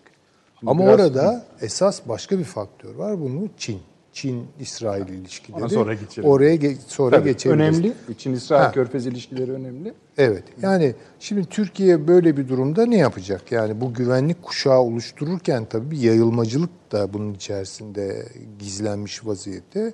O yayılmacılığın Türkiye'yi de tut- tutan tarafları var. Kürt ayrılıkçı. PKK ile olan Biraz sonra işte o- e, 11 aşiretin Türkiye ziyareti, ABD'nin oradaki varlığı, şimdi bu yeni durumun İsrail ve Tabii. Birleşik Arap Emirlikleri'nin Tabii. onların tırnak içinde söylüyorum Kürt kartı diye ifade ettiği yeni durumu tazelemek arzuları Tabii. bunları da bir cem Tabii. edeceğiz. İsterseniz bir iki cümleyle o bölümü geçin. Tekrar Ee, geleceğiz. Yok çünkü. kısaca şöyle söyleyeyim. Şimdi İsrail'in bu e, çok önemli bir ne diyelim ona e, dinamizm olarak bu bölgedeki, bu coğrafyadaki varlığı Rusya'yı bile oraya çekiyor. Bakın yani Rusya, İsrail ilişkileri, e, İsrail, Fransa ilişkileri, İsrail, Avrupa Birliği ilişki, İsrail, Yunanistan ilişkileri, İsrail, Arap dünyasıyla olan ilişkiler filan ve bütün bunlar bir şekilde Türkiye'nin karşısına çıkıyor her seferinde. Bunu görmek durumundayız yani. Teşekkür ederim hocam. Ben bir şey araya bir Tabii. şey bir İran şiiri. Bu Pervin İtisami diye bir kadın şairi var İranlıların. Çok feroh gibi yani çok ünlü bir şair kadın. Diyor ki bir vaiz sordu oğluna. Müslümanlık nedir bilir misin? Sadakat, insanları rahatsız etmemek, halka hizmettir Müslümanlık. Bir de ibadet, o da hayatın anahtarı. Oğlu dedi ki bu kriterlerle şehrimizde sadece bir Müslüman tanıyorum. Ama o da Ermeni. Peki. Düşünebiliyorsunuz bu İran'ın en önde gelen şairlerinden birisi. Hocam buyurunuz. Tabii bu e, geniş olan e, Arap ve Müslüman ülkelerinin e, İsrail'e yaptıkları bu işbirliği e, İsrail'in bundan sonra ağırlığını e, Körfez'e doğru kaydıracağını da işareti. E, İsrail bundan sonra iki bölgeye ağırlık verecek. Elbette e, İran'a karşı olan Lübnan'da, Suriye ve Irak taraflarında o mücadeleyi sürdürecek. Zaten Birleşik Arap Emirlikleri ve Suudi Arabistan'ın bu bölgeye sağladığı destekte e, Suudi Arabistan'ın İran'a karşı bölgesel üstünlük mücadelesi Lübnan özelinde. Birleşik Arap Emirlikleri'nde özellikle bu bölgede olan Hizbullah ve diğer e, ideolojik anlamda kendisiyle zıtlaşan e, diğer gruplar olduğunu düşünüyorum. E, bundan sonra e, Birleşik Arap Emirlikleri'nde ve Suudi Arabistan'da gerek Körfez'de gerek Kızıldeniz'de Kızıldeniz ee, evet. Evet, e, İsrail'in e, yeni bir takım üsler elde edebileceğini, e, özellikle Kızıldeniz ticaret yollarının ve oradan e, Körfez bölgesindeki ticaret yollarının kontrol ederek O İran'ın- ada dahil buna değil Evet, mi? tabii. O e, Birleşik Arap Tabii, Emirlikleri'nin tabii. ele geçirdiği ada. Ada da dahil. Orası zaten so- e, sokak değişik bir isim vardı ama o da dahil olmak üzere zaten e, son derece önemli olduğunu düşünüyorum. Burada bundan sonra Birleşik Arap Emirlikleri de buna karşılık İsrail'e bu kadar yakınlaşmasında bence en önemli şey teknoloji. E, nükleer reaktör malumunuz yaptı ve Birleşik Arap Emirlikleri'nin daha evvel de söylediğim gibi e, bir nükleer silah konusunda İsrail'le yakın işbirliği. Çünkü İsrail'in bu konuda ciddi bir birikimi ve teknolojik anlamda ciddi bir üstünlüğü var. Tabi bu Amerika'nın izniyle bir takım üst bölgesi veya benzeri şeyler veya İsrail'in koruyuculuğu altında e, teknolojik anlamda destek alabilir. İki, uzay konusunda alabilir. Yani Birleşik Arap Emirlikleri uzay çalışmalarını da başlattı. Bu iki konuda da İsrail'in oldukça ileri hamleleri var ve bu konuda e, ciddi bir işbirliğine gidebilirler. Bunun dışında Birleşik Arap Emirlikleri ile özellikle Birleşik Arap Emirlikleri'nin Sudan başta olmak üzere oradaki birçok Afrika ülkesiyle e, ciddi anlamda finansal yardım yaparak o ülkelerin yöneticiliği üzerinde etki oluşturmaya başladı. İsrail'in de aynı şekilde var. E, dolayısıyla Çin, İsrail ve Birleşik Arap Emirlikleri e, üçlüsü Afrika'ya karşı, e, Afrika'ya girişte e, önemli bir Avrupa'ya karşı e, önemli bir üstünlük sağlayabilirler. Çünkü önümüzdeki iki yıl içinde e, yıllık olarak 5 milyar dolarlık tüketim harcaması artışı bekliyor Afrika Birliği, Afrika'nın genelinde ekonomik anlamda. Ve bunun dışında özellikle Körfez bölgesinde düzenlenecek olan veya üst açılacak olan üslerle de Çin-İsrail yakınlaşmasında dikkate aldığımızda buradan da Çin'e gidecek Suudi Arabistan'dan 300 milyon varil petrol alıyor günlük e, Çin. E, Çin'in e, Pakistan'a giden Gwadar Limanı ve diğer limanlarının güvenliğini sağlamak şeklinde bir e, pozisyonda söz konusu olabilir. Yani bunun karşılığında Çin'den şu istenebilir ki Çin hala açıklama yapmadı. İran'la 25 yıllığına yapılan anlaşmanın gerçekleştiğini ve imzalandığını Çin bugün dahil teyit etmedi. Evet, İran etti. onlar İran etti, onlar etmedi. Dolayısıyla bunun altında İsrail vasıtasıyla Akdeniz'e açılma, yine İsrail vasıtasıyla Suudi Arabistan veya diğer ödekli, e, ödek, e, şeyli odaklı Tabii ticaret yollarını, aldığı tabii, enerjiyi- enerjiyi Yani hepsini Çin- biraz İran'ı gözden çıkarıyor. çıkarıyor. Ee, Çin e, İran'ı gözden çıkarıyor. E, çünkü e, menfaati Akdeniz bölgesinde e, ve kendi hidrokarbon açısından da kendisine devamlılığını sağlayacak Suudi Arabistan, Birleşik Arap Peki hattı Emirlikleri. nereden daha çok geçirmek arzu edecek şimdi? Kızıldeniz'de. Kızıldeniz. E, ben e, ikinci bir hatta onu sağlarsa demiryolu hattını e, konteyner ve yük taşımacılığı açısından çünkü şu Hocam anda yüz- Afganistan üstünden bile projeleri var. Tabii, tabii, tabii. Çin'in. Rusya ve Türkiye Rusya ile Türkiye, e, yani Rusya ile Çin arasında e, özellikle Sibir hep diyoruz ya Sibirya'nın gücü konusunda orada e, doğalgaz aktarımında hiçbir sorun yok. Ve son projenin son aşamalarına gerildi. Yani Rusya-Çin e, arasındaki ilişkileri ekonomik alışveriş başka, ideoloji başka gibi düşünmek gerekiyor. Yani işte izleyicilerimiz bunu fark etsin. İşte yani e, İsrail'in ya- yaptığı şey diyelim. Bu evet İsrail'in yaptığı bir şey. Yani kaç tane kapı tutuyor.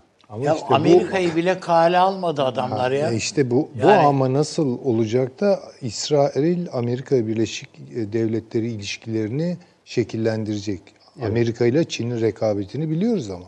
Doğru ama bütün bunların arkasında mesela Kushner ekibinin yani Trump'ın kalması durumunda bunun çalışabileceğini düşünebiliriz. Hayır. Hatta Biden da gelse çok daha iyi Ha, o da- çalışır. o da- O, o kesin. O- Ha, yani orada yani çünkü şey mesela yok yani. Tabii, paşam tabii. bu anlaşma yapılırken Tabii. şu da konuşulmuş ya kardeşim biz zaten hani eski güvenlik formundan uzaklaşıyoruz. Evet. Yani Amerika her tarafa müdahil olmuyor. Herkesin güvenliğini sağlayamıyor. Bu İsrail buranın körfezin güvenliğini nasıl sağlayacak diye Amerika'nın son söylediği şey sağlar ama yetişmediği yerde biz yetişiriz zaten. Şu önemli. Yani bakın İsrail'in A planı taktik tercihtir. Trump'la gidebileceğimiz yere kadar gideriz. Ama Biden hiç beklenmiyor ama stratejik bir tercihe dönüşebilir. Belki de Bütün bu Çin meselesi, Çin faslını açınca Dediğinize katılıyorum. İsrail'in daha çok işine gelir. gelebilir yani Çünkü stratejik olarak belli daha uzun ki vadeli. İsrail'e mevcut arazisi yetmiyor. Tabii o Yani yetmiyor yani adam habire taşıyor. Yani Almanların e, İkinci Dünya Savaşı'nda yaptığı gibi Lebensraum yani Evet, hayat evet. alanı Hayat e, alanını kendini genişletiyor. açmaya çalışıyor. Bu Yani maksatla zaten önlerinde şimdi Evet. bir Lübnan var. Önlerinde şimdi parçalan parçalanmaya teşne bir Suudi, Suriye Suriye var. Ürdün var. Ama en büyük avantajı e, hidrokarbon açısından hiçbir ülkeye bağımlı olmayacak olması. Bütün hepsi çıktığı anda yeteri kadar yeraltı kaynağı var. Hatta 5 yıl içinde bütün sistemlerini e, yenilenebilir enerji ve doğalgaz üzerine kuruyor. Ama en önemlisi Adamın suyu yoktu eskiden şimdi suyu da var. Dolandan geliyor. Denizden de yapıyor. Deniz kuvvetlerini ciddi güçlendirme planı oluşturdu. Yani şu ana kadar e, çok zayıf olan deniz gücü sahil güvenlik gemilerinden e, bu sadece Akdeniz'e yönelik değil. Yani İsrail'in Akdeniz'de o kadar fazla bir şey yok. Yani kendi güvenliğini sağlayabiliyor. Kıyıdaki savunma sistemleri, kıyı füze sistemleri, radar sistemleriyle o hava kuvvetlerini kullanarak ama deniz kuvvetlerini güçlendirmesi Kızıldeniz'de ve Körfez'de e, Birleşik Arap Emirlikleri ve Suudi Arabistan üzerinde o bölgeye e, güç aktarmasıyla e, söz A- Bir konusu. de sabit kur sistemiyle çalıştıkları için Evet yani ondan da istedikleri kadar banknot matbaasını çalıştırıyorlar hocam. Yani öyle Evet. bir rahatlıkları var. Burada e, esasında dünya güç kullanımında önemli bir strateji değişikliği başladı. E, bu birçok çalışmada da var. E, yavaş yavaş vekil güçlerin, e, o vekilleri kullanan ülkeler olan maliyetlerinin artması, e, hukuki çok ciddi sorunlar çıkarmaya başlamaları nedeniyle vekil güçler tarafından devletler arası işbirliklerine gidilmesi tekrar yeni bir strateji olarak ülkelerin çalışmalarında yer almaya başladı. İsrail Birleşik Arap Emirlikleri işbirliğini de vekillerle işbirliği yapmaktan ziyade devletler arası işbirliğini bir örneği. Bence bunun son bir adımı da Trump'ın bir ara yapmaya çalıştığı ismini Arap NATO'su dediği ama bölgede kurulacak e, NATO-vari e, bir e, Neydi? güç Net- birleşimi. net- neydi? Öyle bir ismi E, vardı, Evet değil değişik mi? bir ismi vardı ama tabii Arap NATO'su olmayacak. Başka bir Tabii. işbirliği falan falan gibi. kamuoyuna öyle Evet yani çünkü bu kadar ülke bir araya geldikten sonra bunun arkasında savunma ve güvenlik işbirliği mutlaka gelecektir arkasından. Çünkü temel sorun burada ülkelerin birbirine güvenmemeleri yani. E, bunu ortaya koyacak. Dolayısıyla sorun. Düşünebiliyor musunuz? Çok kısa şunu da rica Suudi Arabistan, Birleşik Arap Emirlikleri, Umman, ne bir araya gelmiş. Üstüne Mısır'ı da koymuşsunuz filan. Bunlardan bir NATO çıkarmışsınız. Yani Bunda da hakikaten çıkmayacak. Yani gözyaşlarıyla İsrail e, insan... İsrail tabii izliyor öyle bir yapıya e, müsaade etmez. İsrail Alman Hava Kuvvetleri'nin tarih yani 2. Dünya Daha önce yoktu herhalde. Tarihlerinde ilk defa ortak bir tatbikat yapmasını nasıl yorumluyorsunuz? E tabii bu e, biliyorsunuz Türkiye e, Türkiye karşıtlığıyla ben e, Almanya'nın bu konuda biliyorsunuz hava kuvvetleri açısından İncirlik'ten kovulduktan sonra Ürdün'de de kendilerine yer bulamamışlardı. E, İsrail'in en son attığı adımlarla Orta Doğu'ya tekrar girebilme mücadelesi olarak ben düşünüyorum. Yani bu Libya E, evet. ziyaretiyle aynı zamanda açıklandı tabii. bu yani. Evet, Yani Almanya'da. işte Almanya'daki bu politika değişikliğinin e, yani hem Libya, Afrika'da bir ve Orta tezahürü. Doğu'da tabii Ama var olma İsrail'in de hava e, sahası çok zayıf. Evet. Yani İsrail mi derman olacak Evet. Almanya'nın derdine? yani? Avrupa'da Yani- yapılan bir tatbikat olabilir. Hayır Şimdi- ama yani An- neyse anladım, işte anladım. buraya girmeye Hava, çalışıyor. havaalanından İsrail jetleri e, uçtuğu anda hava sahasını ihlal ediyor Suriye'nin, şunun bunun. O yüzden İsrail uçakları için sabit liman da Konya. Buraya geliyorlar. Buradan Şimdi bütün askeri şey tatbikatları burada. İdi. Ya yapmıyorlar. Akdeniz'de-. Tabii eskiden yani Akdeniz'de, böyleydi. e, Çin'den sonra Birleşik Arap Emirlikleri de Çin'in yaptığı gibi biliyorsunuz e, bu Akdeniz'de herhangi bir limanı falan yok. O da orada hakim olabilmek için liman kiralama faaliyetlerine başlamış durumda E Birleşik şimdi Arap işte onun için Çi- e, Yunanistan'ı, şey, Güney Kıbrıs'ı düşünüyorlar falan filan yani. Taşansı Hocam, çok beklettiğimizi biliyorum. Çok da not aldığınızı da görüyorum. Emin olun hepsine hepsine yeterli zamanı tanıyacağız size. Ee, şeyde dahil, son konuşulan tatbikatta dahil, başından sonuna kadar rahat rahat konuşabileceksiniz. Ama bir reklam için izin vereceğinizi tahmin ediyorum. Hemen dönelim. Tabii tabii ki. Tamamdır tabii ki. efendim. Hemen geliyoruz. Bir dakika reklam arası. Haberin sosyal medyası gzt.com sizi çok farklı bir okuyucu deneyimine davet ediyor. Merak ettiğiniz sorular yanıt buluyor, henüz duymadığınız şaşırtıcı konularsa karşınıza geliyor. Yorumlarınıza editörler cevap veriyor, arkadaşlarınızla paylaşmak isteyeceğiniz eğlenceli içerikler hazırlanıyor. Sizler için kamera karşısına geçiliyor ve olaylar sıkmadan ve anlaşılır şekilde anlatılıyor. Özel infografikler, videoların yanı sıra burada sayamayacağımız sayıda farklı dergiler. Şimdi telefon ekranınızı daha da anlamlandırmak için sizi davet ediyoruz. GZT uygulamasına iOS ve Android marketlerden kolaylıkla erişebilir, pişman olmazsınız. Mutlaka indirin. Reklam arası sona erdi. Küçük bir ülke, ondan daha da küçük bir ülke arasındaki anlaşma bakın ne kadar iş çıkarıyor bize. Onu konuştuk. Şimdi Profesör Doktor Taşansı Türkiye hocam toptan bunları ele alacak anlaşıldığı kadarıyla. Ee, hocam hazırsanız buyurun. Ee, ya aslında benim e, çok ekleyeceğim bir şey yok. Zaten e, stüdyoda epey bir e, konuşuldu. Ee, buyurun buyurun. Yani şöyle, e,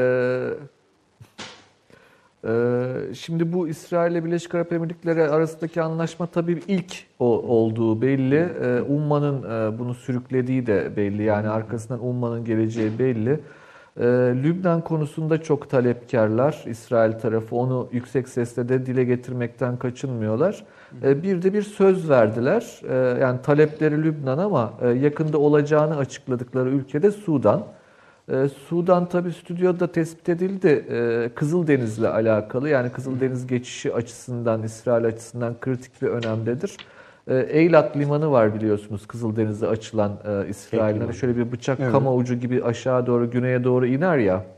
Ee, o güney uçta Eylat Limanı vardır İsrail'in. Ee, son dereceden önem verdikleri bir limandır. Ee, zaten askeri tesisler vesaire de onun hemen e, kuzeyinde yer alan Negev çölünde yer alır. Ee, donanmasına da baktığınızda Kızıldeniz'e ağırlık verdiğini görürüz İsrail'in. Yani Akdeniz donanması İsrail açısından bir ihtiyaç olarak bugüne kadar tespit edilmemiş olsa gerek. Çünkü oradan bir tehdit algılamıyorlar. Ee, şöyle bir etrafına bakacak olursak Mısır'la zaten Camp David'de bir normalleşme yaşadılar. Ee, işte Enver Serat'ın hayatına mal oldu biliyorsunuz o normalleşme. Ürdün'le 1994'te e, normalleşmeyi yaşadılar. İşte bu Abraham Anlaşması denir e, ona malum İbrahim Anlaşması'dır. E, Şimdi ilk kez bir Arap ülkesiyle Birleşik Arap Emirlikleri ile bir normalleşme yaşıyorlar. Yani bu bir pakt, e, İsrail'in bir pakt içine girmesi midir diye soracak olursanız e, ben İsrail'in kendisini bu kadar kolay bağlayacağı kanaatinde değilim. Ee, yani bunun e, yakın çevresiyle ilgili güvenlik e, aracı olarak gördüğünü düşünüyorum. Zaten Lübnan'la da bir normalleşme ihtiyacı ya da buna dair talepleri dillendirmelerini de buna bağlıyorum. Çünkü İsrail'in savunma stratejisi değişmez. 48'den beri e, aynı çizgiyi devam ettirirler. Yani biliyorsunuz o ünlü genelkurmay başkanları vardı Moshe Dayan, 67 Harbi'nin de komutanıdır. Hı. E, Moshe Dayen'in e, çizdiği stratejik hat çok değişmemiştir. Çünkü coğrafya değişmedi. Yani işte Batı Şeria'da e, bazı yerleşim bölgelerine ilhak etmeyi düşünebilir, şudur budur vesaire ama coğrafyada bir genişleme yok. O açıdan da hani yakın çevresinde bir güvenlik çemberi yaratma ihtiyacı vardır İsrail'in. Ancak bunu orta vadedeki ve dolayısıyla orta çevredeki stratejik çıkarlarından ayırt etmek gerekir. Yani İsrail e, ulusal çıkarlarına baktığınızda dediğim gibi birincisi yakın çevrede askeri güvenlik ancak ikinci olarak da orta bölgede stratejik gelişmelere gelişmeleri iyi izleyerek e, kendisinin orta dönemde avantajlı olacağı e, varlık gösterme şeklinde özetleyebiliriz. E, Sudan'la yapılmak istenen anlaşmayı da böyle okumak gerekir. Birleşik Arap Emirlikleri'ni de bu çerçevede okumak gerekir. Çünkü Birleşik Arap Emirlikleri'nden bir tehdit algılamıyor zaten e, İsrail. E, algıladığı tehdit İran'dandır. E, İran'a karşı bir Birleşik Arap Emirlikleri, Suudi Arabistan, İsrail, Mısır hattı oluşur mu sorusu yani mümkündür. E, temasın olması tabii önemlidir aralarında ancak doğrudan bir pakt dediğim gibi e, hemen oluşacak bir şey değil. İsrail'in çok da e, o kuruluş günlerinde çok olmayan ancak gitgide artan bir eğilimi vardır. Yani e, kendileri de Semit olmalarına rağmen, Semitik olmalarına rağmen ciddi bir antisemit e, bilinçleri vardır ne yazık ki Araplara dair. Güvenmezler de öyle yani büyük pakt işine de girmezler. Ama orada söylendi stüdyoda Süleyman Hoca tespit etti. Çok önemli buluyorum ben bunu. Arap devletlerini etkisizleştirme, yani devlet kapasitelerini sönümlendirme konusunda son derece başarılı oldu İsrail gerçekten. Hani orada da işte Arap milliyetçiliği şey der biliyorsunuz. Hani biraz önceki Yunanistan bahsinde de konuştuğumuz mevzu. E, Türk hakimiyeti yüzünden bizim devlet kapasitemiz gelişmedi diye bir e, safsataları vardır. Buna inanmayı severler. E, yani kendi e, beceriksizliklerini bir şekilde yine bize tahvil ederler Türklere. E, o da Türklerin makus talihidir. Balkanlarda da, Orta Doğu'da da, Kafkasya'da da e, yani bizim sevdiğim bir büyükelçimiz hep onu söylerdi. Bütün bu coğrafyada e, Türkler 1-0 yenik başlar bütün görüşmelere. Bu ama bir şey değiştirmez, maç kazanılır. E, böyle bir yaklaşımı vardır Arapların. E, ben daha çok İsrail'in son dönemdeki gelişmelerine baktığımızda bir ulus devlet olarak varlığının şekillenmesini önemsiyorum. Yani İsrail'in çünkü kuruluş felsefesinde tüm dünya Yahudilerinin bir son sığınağı olan devlet idi. Ee, yani öyle kuruldu İsrail. Tüm dünya Yahudileri için bir sığınak, e, son son e, gidilecek yer olarak e, bak, bakıldı. Ancak özellikle 1977 sonrası yani Likud'un iktidarından sonra bu dünya Yahudiliği kavramının yerini daha teritoryal bir kimlik, İsrail vatandaşlığı kavramı aldı. İşte geçen yıllar içerisinde çıkan Yahudi Devleti Kanunu vesaire de bu çerçevede ele almak lazım. E, mesela işte Amerikan Yahudileri ile arası nasıldır diye bakacak olursanız bugün Aliya'ya katılmayan yani İsrail'e göç etmeyen Yahudi makbul bir Yahudi değildir İsrail devleti açısından. Ee, hani dolayısıyla evet bir network vardır tüm dünyada ama e, o network de böyle kusursuz işleyen bir network vesaire değil. Ee, orada hani çok başka hikayeler dönüyor. Ee, yani Amerikan Yahudiliği içerisinde ciddi tepkiler var İsrail'e, özellikle Netanyahu hükümetine. Ee, Doğu Avrupa Yahudiliğine baktığınızda e, ekonomik koşullardan dolayı zaten pek çoğunun göç ettiğini biliyoruz. Rusya Yahudilerinin, e, işte Moldova Yahudilerinin, Belarus Yahudilerinin, Ukrayna Yahudilerinin vesaire. Ancak hani o bölgede bir etkisi ne kadar vardır tartışmalıdır. Daha çok işte dediğim gibi ulus devletleşme aşaması orada hızla ilerliyor İsrail. Bir bölge devleti haline alıyor. Hatta bazı eşkenaz kökenli e, yaşça ileri e, İsrail vatandaşlarından duyduğum şeydir bu benim. Biz bir ideal devlet olarak burayı kurmaya çalışıyorduk ama olup olanı bir Orta Doğu devleti olduk. Araplarla savaşırken Araplara benzedik. Orta Doğu'nun e, bütün olumsuzluklarını da temellük ettik diye e, bir eleştiri İsrail içinden de e, vardır. Çok da hani hafif alınacak bir eleştiri olarak değerlendirmem ben bunu. Velhasılı kelam İsrail'in hani bu bölgedeki etkisi mutlaka ancak tabii küresel bazdaki etkisi de var. O noktada da ticaret yollarındaki etkisine iyi bakmak gerekir. Kızıldeniz, e, Basra mesela diğer bir şeydir. E, oraya da bakmak gerekecektir zannediyorum. E, İsrail açısından önemli. Dediğim gibi yani bundan sonra beklememiz gereken ilk anlaşma zaten İsrail'in açıkladığı Sudan'la bir normalleşme anlaşması. Normalleşme anlaşmasında şöyle okuyalım. Diplomatik ilişkilerin kurulması, uçuşların başlaması vesaire gibi hani bu doğrudan doğruya bölgesel stratejik sonuçlar e, mutlaka doğurur ama e, çok ileri atımlı e, bir pakt vesaire İsrail'in bu bölgede sürükleyiciliği Taşansı hocam öyle bir ihtimal görünmüyor. Buyurun efendim. Koalisyon ya da hani ittifak demesek bile bu anlaşma ve takip edecek anlaşmalar Türkiye karşıtı bir ruh beslemiyor mu? Ha o çok önemli. Buyurun. O çok önemli. E, o çok önemli. Yani e, şöyle e, eğer ki bu birazcık ruh hali önemlidir diplomaside. Ben hep ona inanırım. Yani bunu kendinize karşı algılayacak olursanız eğer o hali alır. Doğrudan doğruya böyle bir amacı olduğu kanaatinde değilim ben. Dediğim gibi bu İsrail'in yakın çevresinde Arap devletlerini etkisizleştirmek şeklinde okuyorum. Ee, Türkiye ile dair yaptığı açıklamalar stüdyoda söylendi. Mesela siz e, onu eklemiştiniz. Çok çok önemli bence. Mesela Yunanistan'a dair yaptığı açıklama bence daha önemli bir karine. Türkiye Onun hakkında ne düşünüyorsunuz? Şeklinde okunacak olursa. Ee, ancak orada da şöyle düşünürüm. Ee, buna hani nasıl denir bilmiyorum ama e, hani bir ilgi çekmek için bazen sorun çıkarmanız gerekir. Yani İsrail devleti açısından düşündüğünüzde e, Türkiye'nin bir şekilde ilgisini çekmeye çalıştığı açık.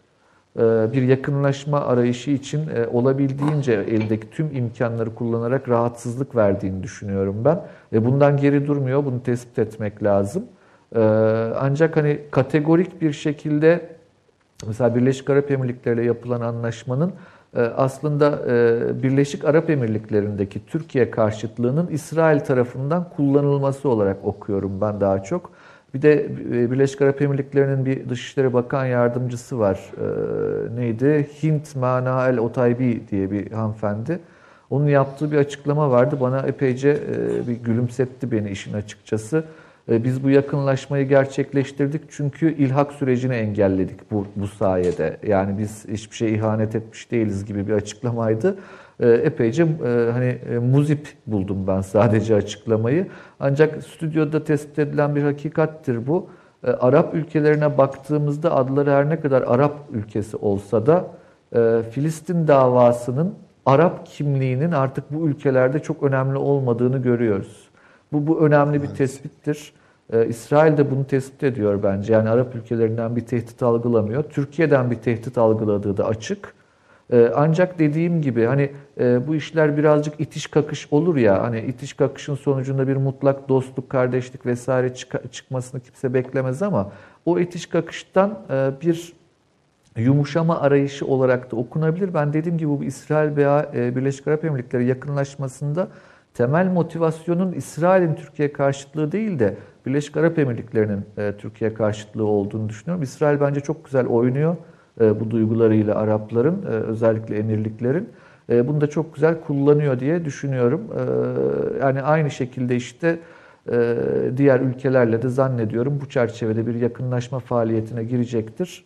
Kendi çevresinde bir güvenli bölge yaratmak adına o da kendi çıkarları çerçevesinde. Peki hocam. Ee, bizimle aynı tonda bakmadı Taşans Hoca. Yo, Şöyle yani do öyle bakmadı. Yani e, yani ama biz aynı... de zaten bir pakt olarak düşünmedik. Yok yani, yok hani. Şimdi yani. şöyle düşünün yani Birleşmiş Milletler'de bir Filistin'le ilgili bir şey gündeme geldiğinde şu anda 6 tane Arap ülkesi en azından ta, çekimsel oy kullanacak can. Yani İsrail bunu garantilemiş oluyor. Yani hiçbir halta yaramasa bile yani şimdi hani marka söylemek ayıp tabii de hani Huawei veyahut da Apple'la bizim ço- gençliğimizde gördüğümüz Atari'nin ortaklığı olur mu yani? Olmaz tabii ki. Yani böyle bir şey olmaz. Biri diye bunlar diğerleri bunu ezer geçer. Ama e, o da üçüncü dersin yani bir üç işte gibi. E, sayısal değerleri var yani bu Arap ülkelerinin. Yoksa kıymet harbiyeleri yok. Gelecek ümitleri yok. Bu de en önemlisi bu yani. Bu Arap ülkelerinin evet Birleşmiş Milletler'de devlet diye geçiyorlar. Şu diye geçiyor, bu diye geçiyor. Bunların e, bir gelecek ümidi yok yani. Hiçbir şekilde yok hem de. Yani tarihte de yok idiler. Gelecekte de olmayacaklar. Bunlar sadece e, Ali Paşa'nın şeyinde vasiyetnamesinde var o zaten. Yani bu küçük e, devletler geçmiş hataların bir e, şeyi olarak, kötü hatırası olarak tarihte sadece hakim devletlere yem olarak kalacaklardır diyor. Peki. Taşansı Hocam, e, biraz daha stüdyo İsrail'i bize yüzünü cephe olarak bize dönük görüyordu. E, Ama şimdi biraz daha size katılıyor gibiler.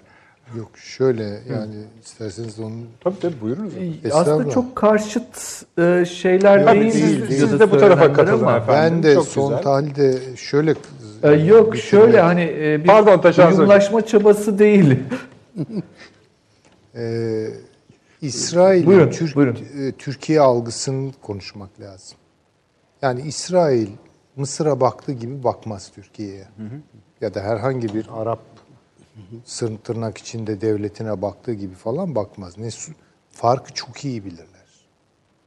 Yani İsrail'in Türkiye ile bir kan davası e, peydahlamak istemeyeceği çok açıktır. İsrail reel politik yapar. Yani demin de konuştuk.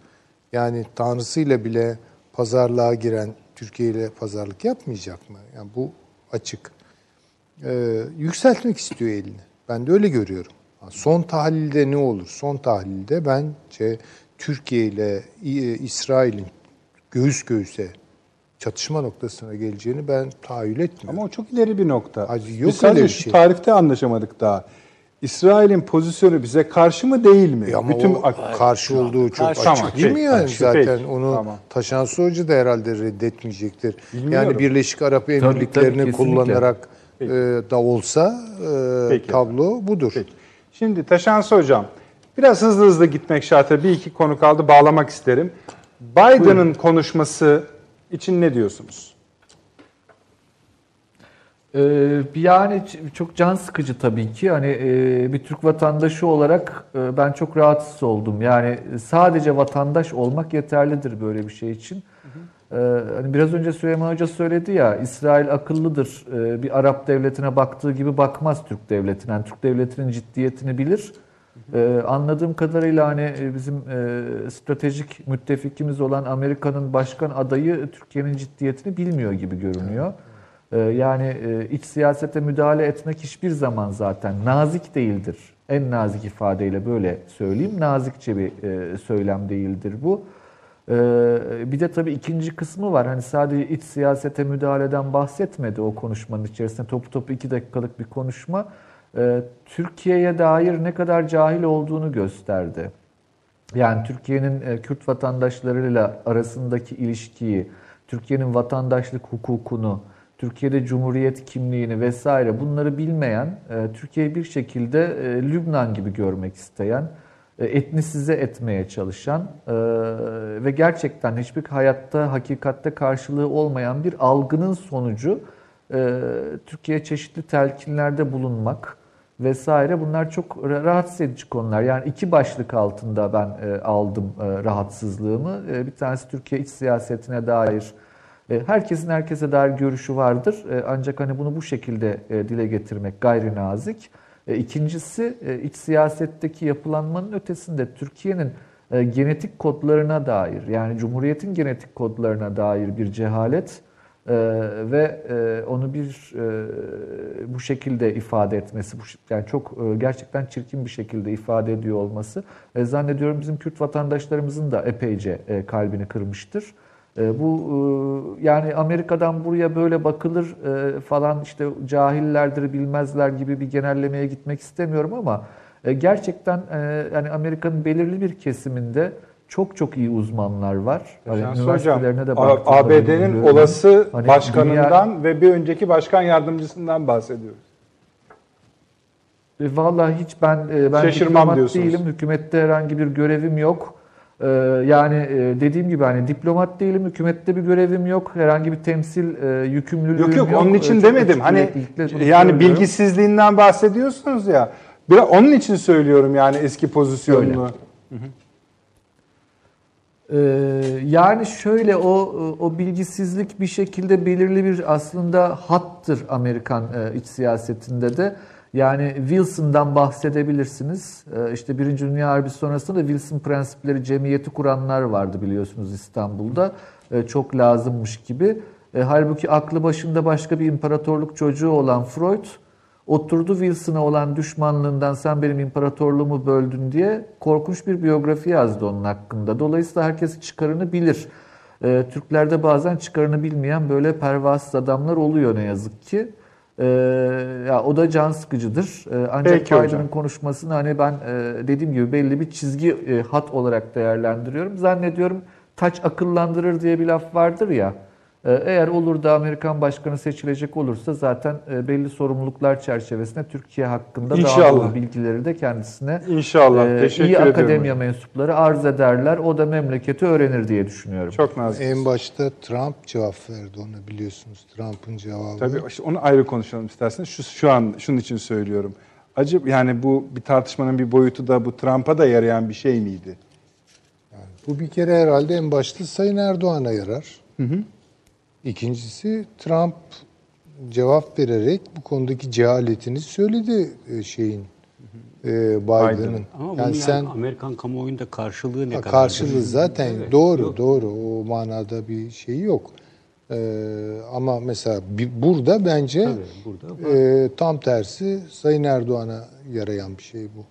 Zaten bizim muhalefet de hemen yani hızla bunu reddetme eğilimi yani. Çünkü bu onlara bir şey Kimse bulaşmasın diye. bulaşmasın diye yani güya Ee, öyle değil mi? Peki. Paşam. Ya Ben de e, aynı kanaatteyim. Yani tamamen e, 8 ay önce söylenmiş ama Biden'ın e, daha belki bir takım konuşmaları da Türkiye karşıtlığıyla e, özellikle Ermeni soykırımını göreve ilk geldiğim anda tanıyacağım demesi e, zaten Türkiye yönelik olarak özellikle seçim sürecinde Ermenileri, Rumları ve Türkiye karşıtlarından ciddi şekilde oy almaya yönelik bir manevra olarak nitelendiriyorum. Ee, ve e, Biden'ın e, esasında Trump'ın söylediğiydi. Yani kendisinin e, yardımcısı olan e, bir kişiye e, söylediği sözler de yerinde tutulur gibi değil. Yani e, biz Amerika'yı özgürlükler, demokrasinin kaynağı falan veşi gibi görüyoruz ama e, siyasilerin yaptığı seçim yarışmalarında e, bir yerde ağza alınmayacak, e, yan yana çalıştığı iki kişi arasında e, inanılmaz söylemlerin olduğunu görüyoruz. Bu da e, Amerikan e, siyaseti açısından da yüz kızartıcı bir durum. Yani bunlara alışığız ama en üst düzeydeki iki başkanlık adayı için yarışan iki kişinin söylediği sözler bütün dünya kamuoyu tarafından takip ediliyor. Öbür taraftan gazetecinin biri çıkıyor Trump'a diyor bugüne kadar söylediğiniz yalanlardan memnun musunuz diyor. Ne dedin sen diyor öbürüne dönüyor. Dünya tarihinde en, en çok yalan söyleyen bir adam. Etikten bahsediyoruz. E, Bir daha yalan söylememek için cevap vermedi o. yani işte yani e, başkan başkanları bunlar. Yani başkan adayları bunlar. Yani gerisini gerisini biz düşünelim. Harun abi. Valla Biden Türkiye'yi tanımıyor desek bu mümkün değil. Tanır. İyi tanır hem de. İstanbul, Türkiye'ye geldiğinde daha önce başkan yardımcısı olarak Türkiye'ye geldiğinde bu muhalefeti destekleyeceğiz dediği muhalefetle İstanbul'da toplantı yaptı. Değil mi? Hanımlarıyla, çocuklarıyla hatta senin baban niye kaçtı buradan falan diye çocuklara. Tabii başını okşadığı, Tabii, yani tabii. gurur duyuyorum. Yani hepsi yapıldı Tabii, yani. tabii, tabii. Yani dolayısıyla hani onları biraz daha verimli hale getireceğiz dedi şimdi bu konuşmasında. Demek ki çok verimli bulmuyor yani muhalifler ama çok verimli değil. Bunları daha verimli hale getireceğiz falan diyor. Onun için bu bence yani mahiyeti bilmeden yani sırf iç kamuoyunda işte filan diye bir şey değil. O zaman da kanaati buydu. Türkiye aleyhtarıydı. Ve Erdoğan aleyhtarıydı. Daha doğrusu Türkiye aleyhtarı demeyeyim de Erdoğan aleyhtarıydı. Onların kafalarında bir Türkiye var çünkü. O, o, o Türkiye'yi seviyorlar zaten. Ee, Erdoğan meselesiydi. Sonradan da biliyorsunuz Ankara'ya geldi Er- Tayyip Bey'den özür, Özür diledi. Yani ya ben yanlış anlamışım. Başkan seçilirse de bu fikirlerini sürdürecek mi? Şöyledir yani bir kısmını mesela bu Ermeni meselesi filan filan bu bütün Amerikan başkanları göreve gelmeden zaten biz bu soykırımı tanıyacağız filan diyorlar zaten yani. Sonradan nasıl kıvıracağızı anlatıyorlar ondan sonra. büyük Ama başka şeylerden de Ermeniler de buna alıştılar zaten. Sadece ama. bundan değil yani. Yani genelde Ermeniler de ulan bakalım şimdi nasıl kıvıracak bu diye e, biliyorlar bunu. Ama onun dışında Türkiye'ye dönük ne Obama döneminde böyleydi. Yani bugün mesela ben birçok insana Obama'nın e, bizim parlamentomuzda yaptığı, mecliste yaptığı bir konuşma var. Açıp okusun herkes ne olacağını anlasın ya orada. Adam resmen Türkiye'yi sigaya çekti yani. Yani onun için çok fazla bir şey değişeceğini zannetmiyorum. Ee, bu Kürt devleti meselesi bir şeydir. Yani işte daha doğrusu PKK devleti meselesi. Zaten bunların değişmez bir Megali tavrı. tavrı. Dolayısıyla o İsrail'in de benimsediği ve istediği, arzu ettiği bir şey. Yani mecburlar bunu destekleyecekler. O yüzden ben Biden'ın şeyini birçok şeyi değiştirecek zaten. Alt üst edecek eğer seçilirse. Bizden başkaları düşünsün artık Biden'ı. Onun için Türkiye açısından çok şey değil, önemli değil. Eğer Türkiye bu noktada yani bu Kasım ayına veya sene sonuna kadar yani bir zamanımız var. Çok da fazla bir zaman değil belki ama Libya'da daha iyi bir sağlam bir pozisyon kendisine inşa ed- üretebilirse ve Irak'ta daha Suriye'de daha iyi bir pozisyon. Yani bu, bunlarla kapışmayı da göze alacağı bir pozisyon. Bir de Üretebilirse Rusya ile biraz Evet. daha Biraz daha Rusya ile yakın. Biraz daha İran'ı ayağını denk al. Bak kötü gidersin diye. Yani o Soçi mutabakatını, Astana mutabakatlarını filan biraz daha güçlendirebilirse, Çin'le bir dirsek teması olabilirse. Yani bütün bunları yaparsa Türkiye e, orada Mısır'la ilişkilerini biraz düzeltir. düzeltirse, Suriye meselesine bir daha bir bakalım. Yani bu dış ilişkilerimizle e, bir daha bakalım diyebilirse Türkiye. Zaten hayır, göre- Biden gelirse bize çok iş çıkacağını hepiniz kabul ettiniz bir kere. Çok başka Onu şeyleri konuşuyor. Hayır bakmayın yani esasında şimdi e, şeye e, Sisi'nin çok işine geliyormuş gibi görünen şeyde hiç Biden geldikten sonra hiç orada Mısır'da hiç ona yer yok yani başka bir şeyler olur. Peki. İki kısa konumuz kaldı. Kısa kısa değerlendirelim ne olur. Taşansı Hocam Belarus neden önemli? Ne oluyor? Neden önemli? Bizi ilgilendiren tarafı ne? Tamam ben hemen bir cümle sadece e, Tamam. Sayın Biden'a dair bir cümle söylemek istiyorum. Bütün bu coğrafyada devlet kapasitesi olan, orta sınıfı olan, üreten, belirli bir ordu sistematiği olan ama bunların hepsinden önemlisi demokratik geleneği olan tek ülkenin Türkiye olduğunun altı çiziliyordur ben eminim Biden ekibine karşı da Türkiye tarafından. Bu çok çok önemli bir e, hakikattir. E, yani e, yer çekiminin olmadığı bir dünya hayali e, kurabilir bazı idealistler ama hakikat Türkiye'nin bu bölgedeki bu farklı pozisyonudur. Ve bu pozisyon önemli bir pozisyondur. Bunu söylemiş olayım. Belarus'a dair şöyle, e, Belarus çok çok önemli. E, şöyle söyleyeyim, e, şimdi emin olun e, bizim Ankara'da Dışişleri Bakanlığı'nda e, kapalı açık kriptolar yağıyordur. E, sadece Minsk'ten değil, Varşova'daki büyükelçiliğimizden, Vilnius'taki büyükelçiliğimizden, Moskova'dan ve Kiev'den bir sürü kripto yağıyordur emin olun ve e, burada insanların başını kaşıyacak vakti yoktur. Çünkü bu dört ülkenin ortasında kalan Belarus bu dört ülkeyi birinci kuşakta etkiler. İkinci kuşakta e, Estonya'yı e, ve e, Letonya'yı ve hatta Finlandiya'yı, Çekya'yı, Slovakya'yı, Moldova'yı, Romanya'yı ve Macaristan'ı Dolayısıyla nereden bakacak olursanız olun 10 civarında ülkeyi doğrudan ilgilendiren bir konudan bahsediyoruz. Şimdi bu bu kadar önemli bir konu e, bu 10 ülkeyi de ilgilendirir ve Türkiye açısından riskler yarattı, yaratmanın ötesinde e, çok nadir oluşacak olaylardandır bu. Türkiye açısından dehşet imkanlar da yaratıyordur.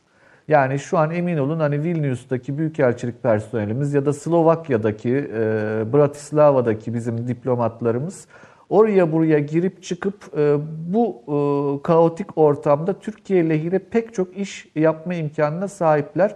Ya ben böyle olduğunu düşünüyorum. Şu an e, bütün bu coğrafyada e, böyle bir hareketlilik vardır Türkiye açısından. Neden diye soracak olursanız eğer Almanya, Rusya ve Türkiye arasındaki bu coğrafyada e, Türkiye'nin varlığı gerçekten Türkiye açısından bu küçük ülkelerin her birinin hem Avrupa Birliği'nde hem de NATO'daki oy hakları çerçevesinde pek çok imkan yaratabilir. Çünkü e, gerçekten kaotik bir durum uluslararası siyaset anlamında Belarus'un geleceği. Şans hocam şu an oradaki denge ne tarafa kayıyor? Rusya'ya mı Amerika'ya mı? Yani batıya mı diyeyim daha doğrusu? E, Valla e, tam ortada çok beklenmedik gelişmelerin olabileceği e, günlerden geçiyoruz. Askeri Çok olarak müdahale eder mi Ruslar? olabilir. Yani